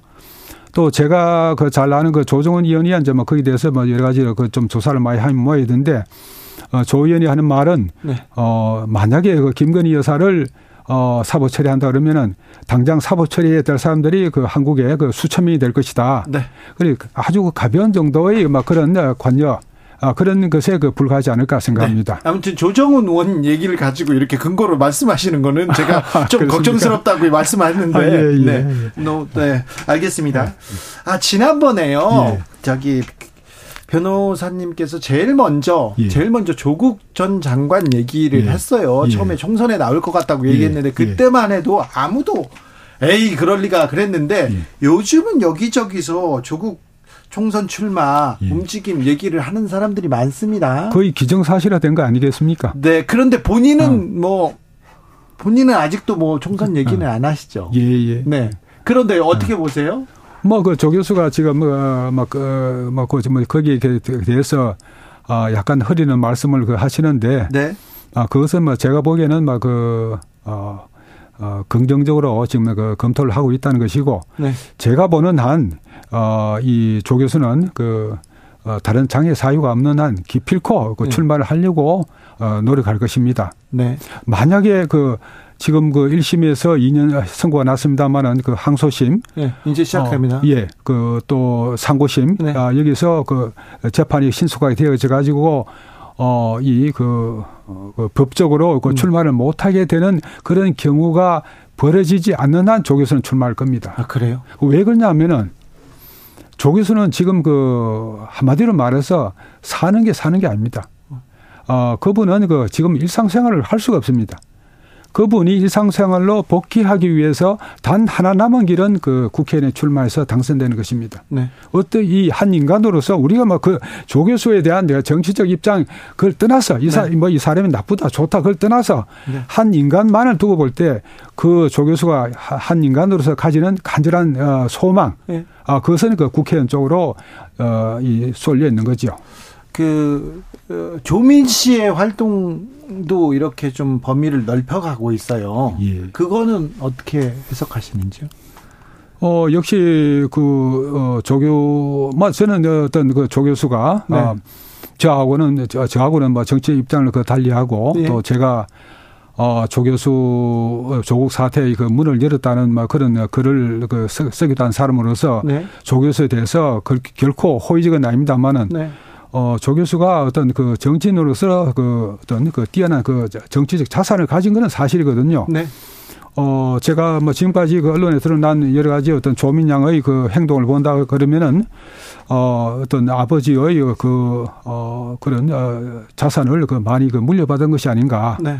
뭐 그런 어 견제에서 보자면은 어, 조민양도 네. 어뭐 어, 시기가 언제는 알 수는 없습니다만은 어, 좀 그런 쪽으로, 어, 그 나아갈 수도 있지 않겠습니까? 조민 씨도 지금 정치 쪽으로 나아갈 수 있다, 이렇게 보세요? 아니, 그 지금 당장은 지금은 아니고. 아니지만. 예, 예. 나, 나중에 그럴 수도 있다. 그럴 가능성. 아니, 그런 거야. 뭐, 그 대한민국 그렇죠. 국민이면 누구나 할 수 있는 거 아닙니까? 그, 그래, 나아가서, 네. 어, 조, 조국, 그 조민 양이 아버지의 그 정치적 그 이 자산을 어느 정도 네. 물려받았다 그러면은, 어, 그 자기는 또 보다 어, 좀, 좀 더 쉽게, 어, 그쪽으로 나아갈 수가 있겠죠. 그런데요, 예. 뭐, 조국 전 장관하고 정치적 성향은 다르시잖아요. 예. 그런데 조국 전 장관의 반대편, 음. 그러니까 정치적 성향이 다른 사람들이 계속해서 조국 장관 출마에 대해서 얘기하는 것도 아시죠?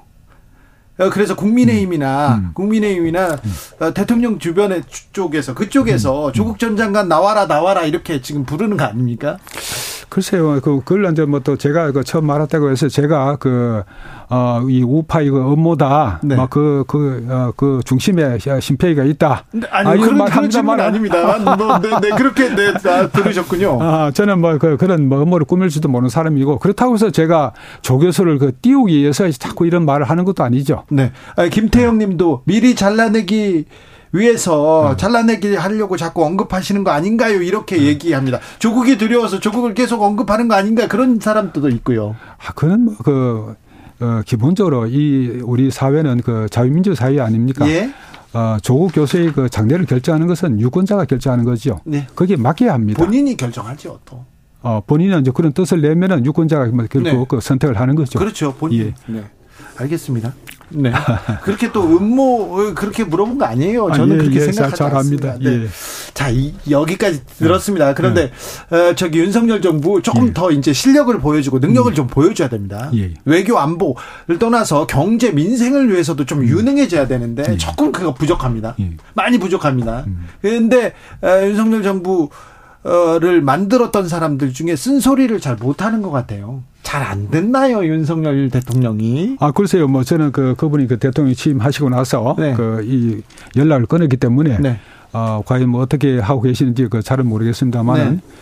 어, 뭐, 그, 나름대로 또 열심히 그, 듣나요? 어, 떤그 하시려고 노력을 하는 거, 있는 건 사실 아니겠습니까? 그래요? 근데 보좌가 좀 부족하죠? 당도 좀 안 도와줬고, 지금 것은? 당이, 당이 좀 그 역할을 못 하는 건 뭐 사실인 것 같습니다. 그렇죠. 네. 네. 여기까지 들을게요. 아, 네네. 또, 네. 또 모시겠습니다. 심평 네. 변호사였습니다. 감사합니다. 네, 수고하셨습니다. 정치 피로, 사건 사고로 인한 피로, 고달픈 일상에서 오는 피로. 오늘 시사하셨습니까? 경험해 보세요. 들은 날과 안 들은 날의 차이. 여러분의 피로를 날려줄 저녁 한 끼 시사. 추진우 라이브.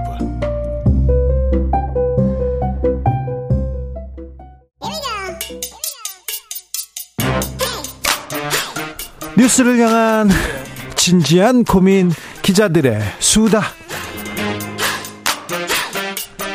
라이브 기자실을 찾은 오늘의 기자는 은지옥이요. 시사인 김은지입니다. 오늘 준비한 첫 번째 뉴스부터 가봅니다. 네, 어제 밤 늦게까지 박민식 초대 국가보훈부 장관 청문회가 열렸습니다. 인사 청문 보고서 채택 안 됐죠? 네, 아직 되지 않았는데요. 야당에서는 부적격 카드를 들고 나올 분위기가 크다라고 합니다. 네. 어제 나온 쟁점들에 대해서 제대로 소명이 되지 않았다라고 하는 부분들인데요. 네. 특히 이제 초대 보훈부 장관은 독립유공자, 민주유공자들을 서운하고 보상하는 역할을 하는데 사적 이익을 탐하고 정관예우 누렸던 검사 시절의 문제가 있어서 도덕적인 부분이 굉장히 문제가 되고 있다. 이런 지적이 아, 있습니다. 정관 예우로 돈 많이 버셨더라고요. 1년여 만에 막 아유 50억대로 아이고 많이 버셨더라고요. 네, 이게 소위 말해서 정관 예우라고 하는 것은 사실 이제 말이 예우이죠. 그러니까 그렇죠. 예, 로비스트라고 볼 수 있는 지점들이 아주 큽니다. 검사 중에요. 자기가 수사하던 사건에 사건을 가지고 수, 중단하고 나가서 그 회사로 가거나 그 회사에 사건을 선임하는 그런 사람들도 있어요. 일부지만 네. 지금으로 따지면 이해 충돌이라고 할 수 있는 부분들이고요. 아니, 범죄일 수도 있어요. 예, 그렇습니다. 박민식 후보자 같은 경우에는 2006년 검사 사직 후에 개인 법률 사무소를 열어서 네. 국회의원 출마까지 1년 4개월 동안 50억 원으로 추정되는 사건을 수임하고 소득세 7억 4천만 원 납부했다. 이런 지적이 나왔거든요. 네, 여기에 대해서 것만 이만큼입니다. 네, 그러니까 역산을 한 겁니다. 왜냐하면 소득세를 네. 통해 가지고 본 거라서요. 자, 다른 지적도 많이 나왔어요? 네, 박 후보자가 이제 이에 대해서는 송구스럽다라고 고개를 숙이긴 했는데요. 뿐만 아니라 이해 충돌이 직접적인 사안도 있습니다. 어떤 거요? 법사위 활동을 하면서 변호사 수임에 이름을 올렸다라는 것인데요. 그러면 안 되잖아요. 지금이라면 법으로 저촉이 되는 부분이긴 하죠. 왜냐하면 이해충돌법 방지법이 생겼거든요. 네네. 그런데 이제 그 당시는 2008년이었었는데 어, 법무법인을 만들고 18대 19대 국회 법제사법위원회 지내면서 흉악범죄 사건 등 16건을 수임했다라고 하는데요. 이와 같은 사실은 판결문을 통해서 확인이 된다라고 합니다. 네. 같은 시기에 그렇게 했다라고 하는 게 굉장히 좀 문제가 될 수 있는데 아, 방... 이거는 좀 문제가 문제 아니에요? 네, 그렇죠. 박민식 후보자 같은 경우에는 이에 대해서 본인이 이제 결과에 개입한 바가 없다 이렇게 해명을 하고 있는데요. 결과. 이해 충돌이라고 하는 것은 결과와 상관이 없습니다. 자체적으로 회피해야 될 일인데 이름을 올렸다라고 하는 게 문제가 될 수 있는 상황인데요. 네. 본인은 이제 왜 이름이 올라갔는지에 대해서는 좀 세심하게 살피지 못한 것에 대해서 이해를 부탁한다. 그 당시는 좀 그게 관행이었다. 이렇게 밝히긴 했습니다. 네. 또 다른 지적 나왔습니까? 네, 출마와 관련된 부분도 굉장히 질문이 많았습니다. 출마를 물어봤더니 말을 또 뭐또 뭐 제대로 않더라고요. 네, 정치적인 걸 생각해 볼 겨를이 없었다. 이렇게 해명을 했는데요. 그 왜냐면 이제 새롭게 시작되는 초대 장관인데 업무 시작한 지 6개월도 되지 않아서 그만두면 안 된다. 이런 지적이 있습니다. 네. 왜냐면 내년 총선이 4월 달에 있기 때문인데 정치인 출신이다 보니까 총선 출마할 거냐 이런 질문이 굉장히 많았거든요. 그죠. 예, 거기에 대해서는 예, 입장을 정확하게 밝히지 않았는데요. 만약에 민주당이 부적격 이라는 입장을 공식적으로 내게 되면 대통령이 10일 동안 이제 다시 재송부 요청을 하고요. 그래도 재송부 요청에 응하지 않으면 임명할 수 있습니다. 네, 그렇게 또 계속 또 임명은 하겠죠. 그런데 하, 총선 출마에 대해서는 입장을 명확하게 말하는 게 맞지 않나요? 어, 장관으로 공무원으로 어, 국가를 위해서 국민을 위해서 이렇게 희생하고 헌신하겠다. 희생 헌신까지 바라지도 않아요. 똑바로 일하겠다 이런 얘기라도 좀 해야 되는데 어 저는요 조금 있다가요 장관 자리 있다가 총선 나갈 수도 있어요 이렇게 생각하면 국민들이 이 장관 이 자리를 주는 게 이렇게 마음을 이게 왜 이 얘기를 못 할까요? 왜 말을 못 할지 좀 안타깝네요. 다음 뉴스로 가보겠습니다. 네, 미국 외교의 살아있는 역사라고 할 수 있죠. 헨리 키신저가 최근 국제 정세에 대해서 입을 열었습니다. 키신저가 무슨 얘기를 했습니까? 네, 이코노미스트와의 인터뷰인데 네. 지금 미중 전략 경쟁이 한창이고 지금 굉장히 위험한 상황이기 때문에 네. 이걸 막기 위해서 인류가 노력해야 된다라고 하는 식의 이야기를 구체적으로 8시간 동안 했다라고 합니다. 네. 노벨 평화상도 수상했고요. 다가오는 5월 27일이면 100세가 된다라고 하거든요. 자, 이분이 근데 어떻게 좀 뛰어난 시견을 보여주긴 했습니까? 네, 특히나 이제 AI의 급속한 발전으로 인해서 전쟁을 막을 수 있는 시간이 5년에서 10년밖에 남지 않았다라고 하는 경고도 했는데요. 어, 무섭네요.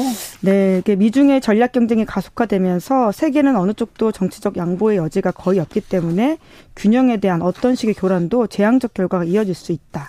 전형적인 1차 세계대전 직전과 비슷한 상황이다. 그래요. 사실 작년 그 전까지만 해도 굉장히 평화의 시대를 살았는데 물론 전쟁과 그리고 뭐 내란 이런 게 없었던 건 아니었지만 평화의 시기였는데 우크라이나 전쟁 그 이후에 아 지구상 어디에서 전쟁이 일어나도 아 좀 일어나도 뭐 특별한 일이 없어요. 특별한 생각, 아, 이거 일어날 수도 있다 이런 생각합니다. 그리고 그 전쟁이 더 커질 수도 있다 이런 생각 네. 계속 들어요. 네, 자꾸 그래서 이제 경고를 하는 게 중요하다는 생각이 드는데 온다 온다라고 하면 오히려 막을 수 있는 방법이 있다라고 할 수도 있는 것인데 네. 그러니까 특히나 키신저는 미국과 중국이 서로에 대한 전략적인 오해를 하고 있다라고 하는 지점들을 굉장히 지적을 했습니다. 어떡해요? 의미 있는 이야기라는 생각이 드는데요. 네. 중국에는 이제 미국이 쇠락의 길로 접어들었기에 자국이 그 지위를 대처해야 되고 미국은 결코 중국을 평등하게 대할 의사가 없다라고 있다라고 생각하는 사람이 많다라고 하는 네? 것인데요. 그게 오해라는 것이죠. 특히 미국 쪽에서는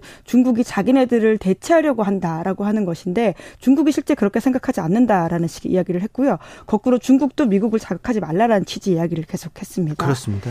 네, 그러니까 서로가 오해를 하면서 오히려 전쟁이 될 수도 있다라고 하는 취지의 이야기인 건데요. 네. 인터뷰 전문을 좀 보시면 굉장히 재밌는 인사이트들이 많습니다. 네. 중국은 강해지려고 하나 히틀러처럼 세계를 지배하려고는 하지 않는다. 이렇게 예, 미국 외교관이 한 이야기입니다. 네, 이 얘기를 합니다. 자, AI가 심각하다.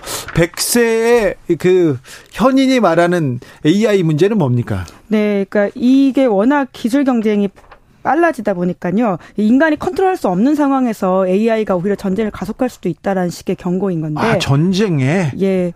어, 실제로 곧 그 관련된 책을 낸다라고 합니다. 말씀처럼 100세인데도 불구하고 혈안을 빠르게 쫓아가면서 관련된 기술과 전쟁에 대한 이야기까지 하고 있다라고 AI가 하는데요. AI가 군사 네. 그리고 네. 전쟁을 촉발할 수도 있다고. 네, 그렇습니다. 안보 네. 영역에서 AI가 5년 안에는 핵심적 역할을 할 것이다. 이렇게 보고 있는데요. 네. 그래서 미국과 중국이 5년에서 10년 안에 인공지능의 군사 문제 문제에 대해서 합의를 해야 된다라고 하는 것이 핵심입니다. 지금 이 부분이 굉장히 비어 있다라고 하는 것이거든요. 네. AI가 이게 군사 정보 이렇게 분석하거나 판단하는데 지금 뭐 미사일을 쏘려고 합니다. 뭘 하려고 합니다. 그러면서 조금 뭐라고 해야 돼? 냉정하지 않게 잘못된 분석으로 뭐 그러니까 알고리즘이 이상하게 학습이 되어서 네, 군사 분란이 일어날 갑자기 전쟁 개시라든지 작전 결정을 강화할 수도 있다라는 걱정이 있거든요. 네. 이에 대한 합의가 빨리 만들어져야 된다라고 하는 것이죠. 네. 아, 좀 고민해 볼 대목인 것 같습니다. 마지막으로 만나볼 뉴스는요? 네, 얼룩말 새로 기억하시죠? 아유, 저기 서울 시내 질주했던 얼룩말 말이죠? 예, 탈출을 했었던 사건인데요. 그 네. 사건 이후로 전국구 스타가 됐는데 네. 부모를 잃어서 일탈 행동을 벌이다가 울타리를 넘었다 이렇게 알려져 있지 않습니까? 네. 이제 그러면서 여자친구 데리고 와서 상황이 좀 마무리됐다라고 보이는 것들이 보도가 많았는데요. 예. 그러니까 이 사건의 본질적인 질문이 동물원이 우리한테 무엇이냐, 동물에게 무엇이냐라고 하는 것을 좀 던진다는 지점에서 좀 시사인에서 이번 주 좀 기사를 써봤습니다. 동물권에 대해서 네, 네 수족관 그리고 동물원 어떻게 어떻게 되는 건지. 자, 그런데요. 동물원이 지금 우리나라에 동물원이 몇 개나 있는 거예요? 네, 동물원 같은 경우에는 이제 환경부가 발간한 자료가 있는데요. 동물원 보유동물 서식 환경 현황 조사라고 해서 전국에 113개가 있다고 100개가 합니다. 넘어요? 예, 그 중에선 공영 동물원이 20개고요. 나머지는 다 민간 동물원이라고 하는데 민간 동물원 많아요. 거기서 예. 예, 보유하고 있는 동물만 해도 5만 마리가 넘습니다. 거의 6만 마리 가깝거든요. 네. 어, 이런 상황에서 사실 동물원의 관리뿐만 아니라 이 동물원이 워낙 좁은 공간에서 네. 이루어지다 보니까 동물이 스트레스 받고 제대로 이루어지지 못하고 있다. 관리가 시설 관리 그리고 저기 동물 관리가 잘 되고 있나요? 그 걱정입니다. 네, 사실 이번에 세로 사건 같은 경우에도요 그런 것들을 많이 보여준다라고 할 수 있는데요. 앞서서 다른 동물들도 그런 식으로 탈출한 경우들이 꽤 있었거든요.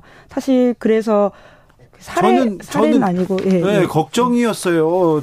또 동물원 얼룩말이 이렇게 길거리로 떠 뛰쳐나왔는데 얼룩말이 좀 보기와 달리 사납습니다. 그래서 혹시 저 저기를 세로를 잘 보내야 되는데 혹시 바깥에서 이렇게 마취총으로 이렇게 영원 잠재우지 않을까 걱정했는데 잘 갔어요. 네, 앞서서 다른 퓨마 같은 경우에 실제로 사람들한테 위험할 수 있기 때문에 사살했잖아요. 예, 그런 아, 경우들이 있었거든요. 네. 그러니까 결국 동물원을 어떻게 잘 좀 만들어야 되는지에 대한 고민들을 해야 된다라는 생각이 드는데요. 동물원에 대한 고민이 필요합니다. 네, 없애기보다는 어떻게 잘 해야 되냐라는 네. 것으로 좀 질문을 바꿔야 될 것 같습니다. 특별히 동물권을 위해서 사설 동물원 좀 잘 관리해야 됩니다. 관리해야 됩니다. 조혜숙님께서 아이 핑계로 동물원 종종 찾는데요. 잠만 자고 제자리만 뱅뱅 도는 동물들 보면서 동물 동물원의 역할이 무엇일까 생각이 듭니다. 네, 이런 고민도 해야 될 것 같습니다.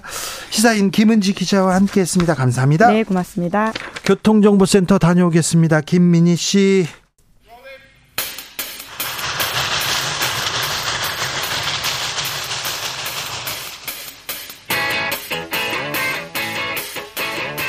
오늘도 열심히 돌아갑니다. 정치발전소 장앤장. 정치평론계 최고수 두 분 모셨습니다. 장성철 공론센터 소장 어서 오세요. 네, 안녕하세요. 장윤선 정치전문기자 어서 오세요. 네, 안녕하세요. 네. 요즘은 무슨 일로 바쁘십니까 두 분은? 뭐 계속 똑같은 이슈를 따라다니면서 얘기하느라 바쁜데 네. 네, 좀 정치 그만했으면 좋겠다고 정치가 조금 더 나아져야 되는데 언제까지 이렇게 못하기만 할지 언제까지 이렇게 엉망일 건지 왜 아, 수습하지 못할지 더 이상 욕하고 싶지 않다. 아. 네. 아까 대기실에서 장윤성 기자님하고 네. 이제 비판하기도 지쳤다. 지쳤다. 네. 힘들다. 좀 듣고 좀 고쳐야 되는데 네. 좀 마무리해야 되는데 잘 되는 게 없어요. 자 오늘은 음, 고 노무현 전 대통령 서거 14주기 추도식이 있었습니다. 네, 뭐 해마다 5월이면 네 많은 생각이 드는데요. 이번 추도식은 어떻게 보셨어요?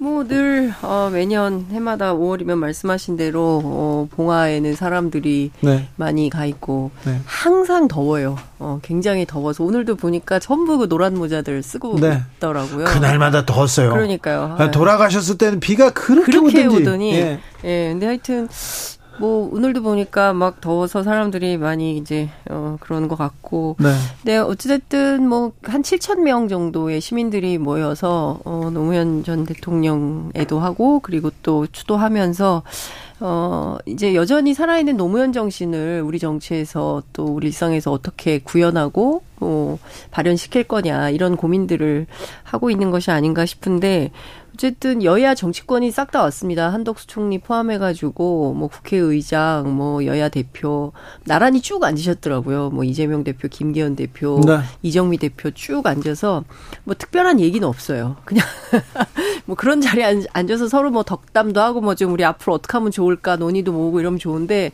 그냥 다들 앞만 보고 앉아 있어서 좀 답답하더라고요.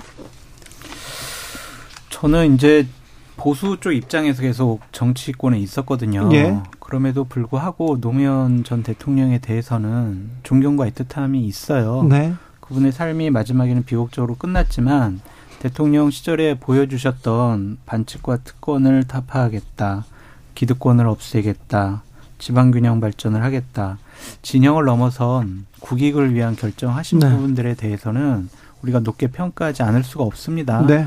윤석열 대통령도 그런 여러 가지 노무현 전 대통령의 업적에 대해서 크게 인정을 했고 또 그때 눈물도 한번 글썽이셨잖아요. 네. 무기메이고 그런 것을 보면 저는 이랬으면 좋겠어요. 오늘 여야 대표들 정치권 지도자들 다 함께 그 자리에서 추도했잖아요. 네. 그러한 모습들이 좀 정치권에서 네. 현실 정치에서도 좀 보여줬으면 좋겠다라는 생각이 듭니다. 네. 네 뭐 도다, 돌아서서는 또 다 이제 정쟁거리들이 있으니까 네. 뭐 김남국 돈봉투 뭐 등등에 대해서 정쟁하고 서로 이제 말폭탄 쏘아 올리고 뭐 이렇게 했는데요. 그러니까 저는 이제 그 하여튼 이게 0.73% 표차 때문인 것인지 아니면 우리 정치가 꽤 오랫동안 서로 극단적으로 대립을 해온 탓인지 그러니까 어. 적 아니면 동지 이렇게 딱 나눠서 싸우는데 너무 우리가 익숙해진 것인지는 그렇죠. 모르겠. 예. 네. 그런 제가 좀 드리고 싶은 말씀 뭐냐면 전직 대통령들 다 보면 공과가 있잖아요. 네. 근데 우리가 진영으로 국민들이 나뉘어져 가지고 과를 좀 더 크게 보는 것 같아요. 그래도 그분들은 진영을 넘어서서 대한민국이라는 나라를 다스리고 국민을 위해서 헌신하다가 돌아가신 분들 아니겠습니까? 네. 그래서 공 위주로 좀 봤으면 좋겠다라는 생각이 들고요. 네. 지금 뭐 이승만 전 대통령 뭐 뭐 기념관을 건립한다 안 한다 이런 것 음. 때문에 음. 야당에서도 많이 좀 공격하는 것 같은데 어쨌든 그분도 여러 가지 음, 좀 인정받을 만한 일들이 있기 때문에 네. 너무 좀 안 좋은 쪽으로만 생각하지 않았으면 자, 좋겠어요. 그게 네. 다 역사적인 교훈이잖아요. 네. 전직 뭐, 대통령들은 음. 그런데요. 네. 현직 대통령 진영을 좀 넘으셨어야 되는데. 자, 국민, 네, 국민 내 진영 넘어서, 넘어선 우리의 대통령인데. 음. 자, 좀 그런 모습을 좀 보여주셨으면 좋겠다 이런 음. 생각도 합니다. 근데 김남국 코인 문제는 어떻게 풀려갑니까? 어떻게 아니, 된답니까? 바로 전직 대통령 얘기하다가 갑자기 김남국 훅 네. 가서. 네. 근데 그 저는 오늘 그 얘기를 좀 하고 싶긴 한데 권양숙 여사가 네. 이재명 대표한테 얘기하고 가자고요. 네, 요 얘기 좀 했으면 좋겠는데 독도 관련된 네, 접시를 뭐 줬죠. 접시도 주고 뭐 한반도 지도도 주고 책도 주고 뭐 이렇게 했는데 이제 두 가지 정치적 메시지가 있는 것 같아요. 하나는 이제 일본 문제를 우리가 어떻게 바라보고 어떻게 풀어야 되는가에 대한 어떤 주제 의식이 하나 있는 것 같고요. 하나는 지금 뭐 김남국 돈봉투 등등등등 해서 뭐 도덕이냐 부도덕이냐 뭐 이제 이런 갈림길 어 어, 그 이게 옳으냐 틀리냐 뭐 합법이냐 불법이냐 이제 이걸 가지고 소위 이제 진보 진영 안에서 막 여러 감론을박이 있는데 네. 다 떠나서 노무현 대통령께서 미완의 과제로 남겨둔 진보의 미래. 그래서 우리는 어떤 나라를 만들고 싶은 건지 그에 대한 어떤 아직 채워지지 않은 빈자리를 사실 현재의 정치를 하고 있는 정치인들이 좀 채워야 되는 시대적 소명, 사명 이런 게 있는 거거든요. 그러니까 서로 갈라져서 니편 내편 싸우, 싸울 필요도 있죠. 정쟁도 당연히 할 수 있고 경우에 따라서는 뭐 정치권이 늘 조용할 수는 없으니 필요도 하겠지만 중요한 것은 그래서 앞으로 우리는 어디로 갈 거냐, 어느 방향으로 갈 거냐에 대한 진지한 성찰이나 고민, 담론 이런 게 좀 나와줘야 되는데 그런 게 너무 아쉬워서 어, 권양숙 여사가 이런 메시지를 담은 것은 아닌가라는 생각을 좀 해봤습니다. 좀 그런 점에 있어서 문재인 대통령 시대가 좀 너무 아쉬워요. 음. 촛불혁명으로 문재인 대통령이 대통령에 당선됐잖아요. 그런데 전 국민의 대통령이 되기보다는 진영의 대통령이 된 것이 아니냐. 그렇게 볼 수밖에 없어요. 초창기에는 뭐 80% 90%까지 지지율 나왔는데 네. 결국에는 마지막에 보면 40% 정도 그냥 진보 진영의 대통령으로서의 지지를 계속 받으셨단 말이에요. 광화문이냐 서초동이냐 막 이러면서 나라가 반으로 갈라졌다 음. 이랬었거든요. 국민 통합에 조금 더 여러 가지 노력을 기울여 주셨으면 얼마나 좋았을까. 그게 저, 바로 네. 고 노무현 대통령의 맞아요. 유지가 음. 아니었을까라는 생각이 많이 들어요. 아쉽죠. 사실 네. 뭐 사실은 뭐 개혁연대, 탄핵연대에서 이것을 뛰어넘는 새로운 정치 담론, 네. 담론과 시스템을 만들었다면 지금의 이런 퇴행은 없었을 수도 있. 있다. 퇴행이에요? 퇴행하고 있죠. 뭐 여러 가지로 물대포가 나오고 있지 않습니까? 이거 상당히 심각한 퇴행을 하고 있는 거죠. 그렇게 측면에서 보면 많이 아쉽습니다. 저도 네. 문재인 정부 5년 개혁 과제를 제대로 실현하는 것이 무엇이냐 비판할 지점이 많죠. 네, 좀 부족했다. 네. 부족했다는 데는 뭐 다 좀 동의하는 부분이 있는데요. 자, 자 정치 현안도 하나씩 풀어 보자고요. 다시 김남국. 네, 어, 김남국. 또 이 얘기 이 얘기는 빨리 풀고 나가는 게 민주당한테 좀 낫지 않을까요? 지금 네. 이걸 지키자 이렇게 이렇게 모여가지고 목소리 치는 음. 뭐 개딸로 불리우는 사람들이 있어요. 김남국 막아내자 이렇게 하는데 뭐 당한 애도 있죠. 네? 뭐 소위 친명계 의원들이 이제 초선들이 그렇게 네. 하시는 분들이 그렇게 얘기하는 거 잘못한 건 잘못한 거다. 빨리 반성하고 사, 실체 규명하고 지나가야 된다 얘기하는데 둘 간의 갈등 때문에 음. 어, 두 진영 간의 두 세력 간의 갈등 때문에 이 남극의 늪에 빠졌다 이런 얘기 계속 나와요. 그러니까 뭐 진영도 아니죠. 뭐 그 민주진보 진영 안에서 뭐 네. 친명이냐 비명이냐 이제 이걸 가지고 마치 김남국 의원 편에 서서 싸우는 것이 의로운 것처럼 생각하는 어, 민주당 의원들이 있는 게 사실이에요. 네. 그리고 이거를 어 공격이라고 생각을 하는 거죠. 그래서 제가 오늘 취재를 좀 해보니까. 네. 어, 좀 도대체 내부가 좀 어떤 겁니까? 그랬더니 지금 내분이 굉장히 심각하고. 굉장히 심각합니다. 이 네. 사안을 지금 바라보는 자세부터 틀리고요. 그렇죠. 그래서 대응책도 다 달라요. 다 다르고, 그리고 지금 어, 여차하면 더 세게 으르렁거리고 싸울 태세다. 그러니까 그. 이 문제를 가지고요. 뭐 이 문제 포함해서 뭐 네. 여러 가지 이슈들에 대하여 이제 얘기를 하려고 하는 것 같고 예컨대 지금 뭐 이제 지금 보면 비명계가 막 이렇게 그 막 승승장구하는 것처럼 보이잖아요. 그런데 지금 뭐 대대적인 여론전을 하고 있는 가운데 여차하면 친명계가 또 반격을 반격을 하려고 준비를 하고 있다. 근데 왜 이러냐 도대체. 그러니까 도대체 왜 이러는 것이냐에 대해서 물어보면 여전히 좀 답이 없는 것 같고요. 핵심은 당 지도부의 역량과 위기 관리 능력에 대한 비판과 성토가 굉장히 많이 나옵니다. 김남국 의원 같은 사례는 얼마든지 나올 수 있다. 또 터질 수 있다. 그렇죠. 더한 것도 나올 수 있다. 더 네. 부끄럽고 더 창피한 이슈가 나올 수도 있다. 이미 뭐 대기 중인 이슈가 있다더라라는 건 지금 여의도 정치권에 뭐 실명도 거론되고 얼마나 많이 있습니까? 네. 근데 실제로 그런 일이 터졌을 때 그럼 그때 또 뭐 선제적으로 탈당시키고 그다음에 뭐 억울한 문제 다 해결하고 돌아오세요. 정치 탄압 뭐 이렇게 얘기할 거냐. 그거 아니지 않냐. 않냐. 그러면 이런 문제가 터질 때마다 당이 원칙과 기준을 가지고 이 문, 이런 문제들의 부도덕한 혹여 어, 국민들이 보기에 눈높이에 맞지 않는 이런 현안들이 터졌을 때 어떻게 정리 정돈하고 당이 앞으로 나아갈 건지에 대한 구체적인 대안을 좀 세워야 되는 거 아니냐. 근데 그게 좀 잘 안 세워지나 봐요. 민, 뭐 어제 발표된 여론조사를 보면 민주당 지지율이 좀 안 좋잖아요. 음. 그것을 민주당 의원들이 좀 눈여겨봤으면 좋겠어요.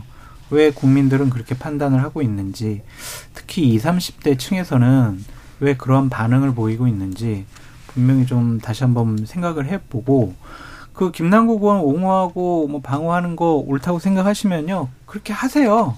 그냥 김남국 의원 그냥 다시 복당 시키시고요. 김남국 의원을 민주당의 중심으로 내세워 가지고 도덕, 뭐 정의, 뭐 윤리 이런 거 다 발로 차버리시고요. 그냥 김남국 당 되세요. 그렇게 하고 싶으시면 그럼 아마 국민의 선택 받지 못할 겁니다. 그러니까 이러한 국민의 좀 차가운 시선과 날카로운 비판에 대해서 민주당 의원들이 내년 총선에 이기려고 한다면 김남국 의원 문제에 대해서는 단호한 조치가 필요하다라고 말씀을 드려요. 음. 그러니까 말씀하신 대로 당 내부에서 이제 음, 뭐 이런저런 얘기를 좀 들어보면 어, 중요한 포인트는 당이 어떤 기조가 있어야 되는데 그게 바로 뭐 혁신, 개혁, 헌신 이런 프레임을 좀 잡고 어, 기조를 잡고 나가야 되는데 지금 상황은 전혀 이제 그게 아니고 이게 불법도 아닌데 과도하게 얻어맞고 있다라는 인식을 하고 있고 지금 당장 지지율 떨어지는 거 어쩔 수 없다. 지나가는 지지율이기 때문에 방법이 없다. 근데 중요한 것은 신뢰의 위기는 이건 계속 쌓이는 쌓이고 있어요. 예, 신뢰의 위기는 계속 쌓이는 거고 이거는 복구가 안 된다.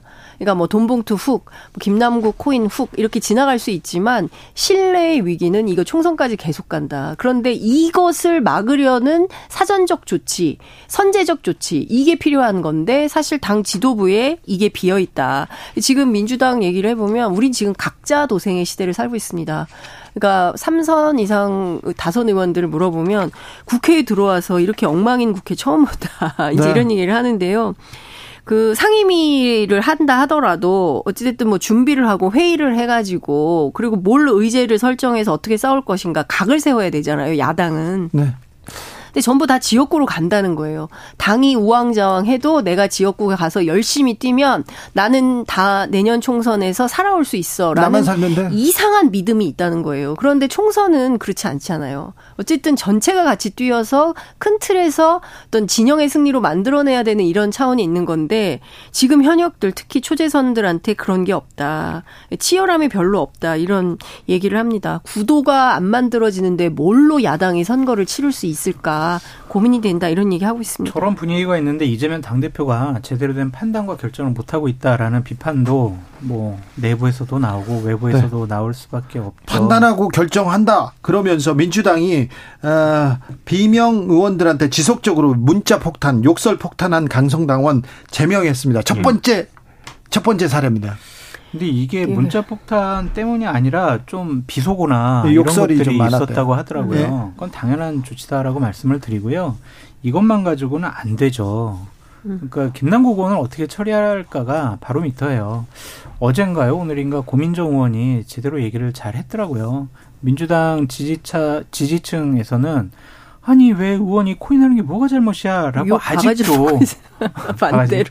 네, 고민정 의원 근데 또 거기에서 또 욕 먹고 있잖아요. 문자 폭탄 갑니다. 네. 이 부분은 이거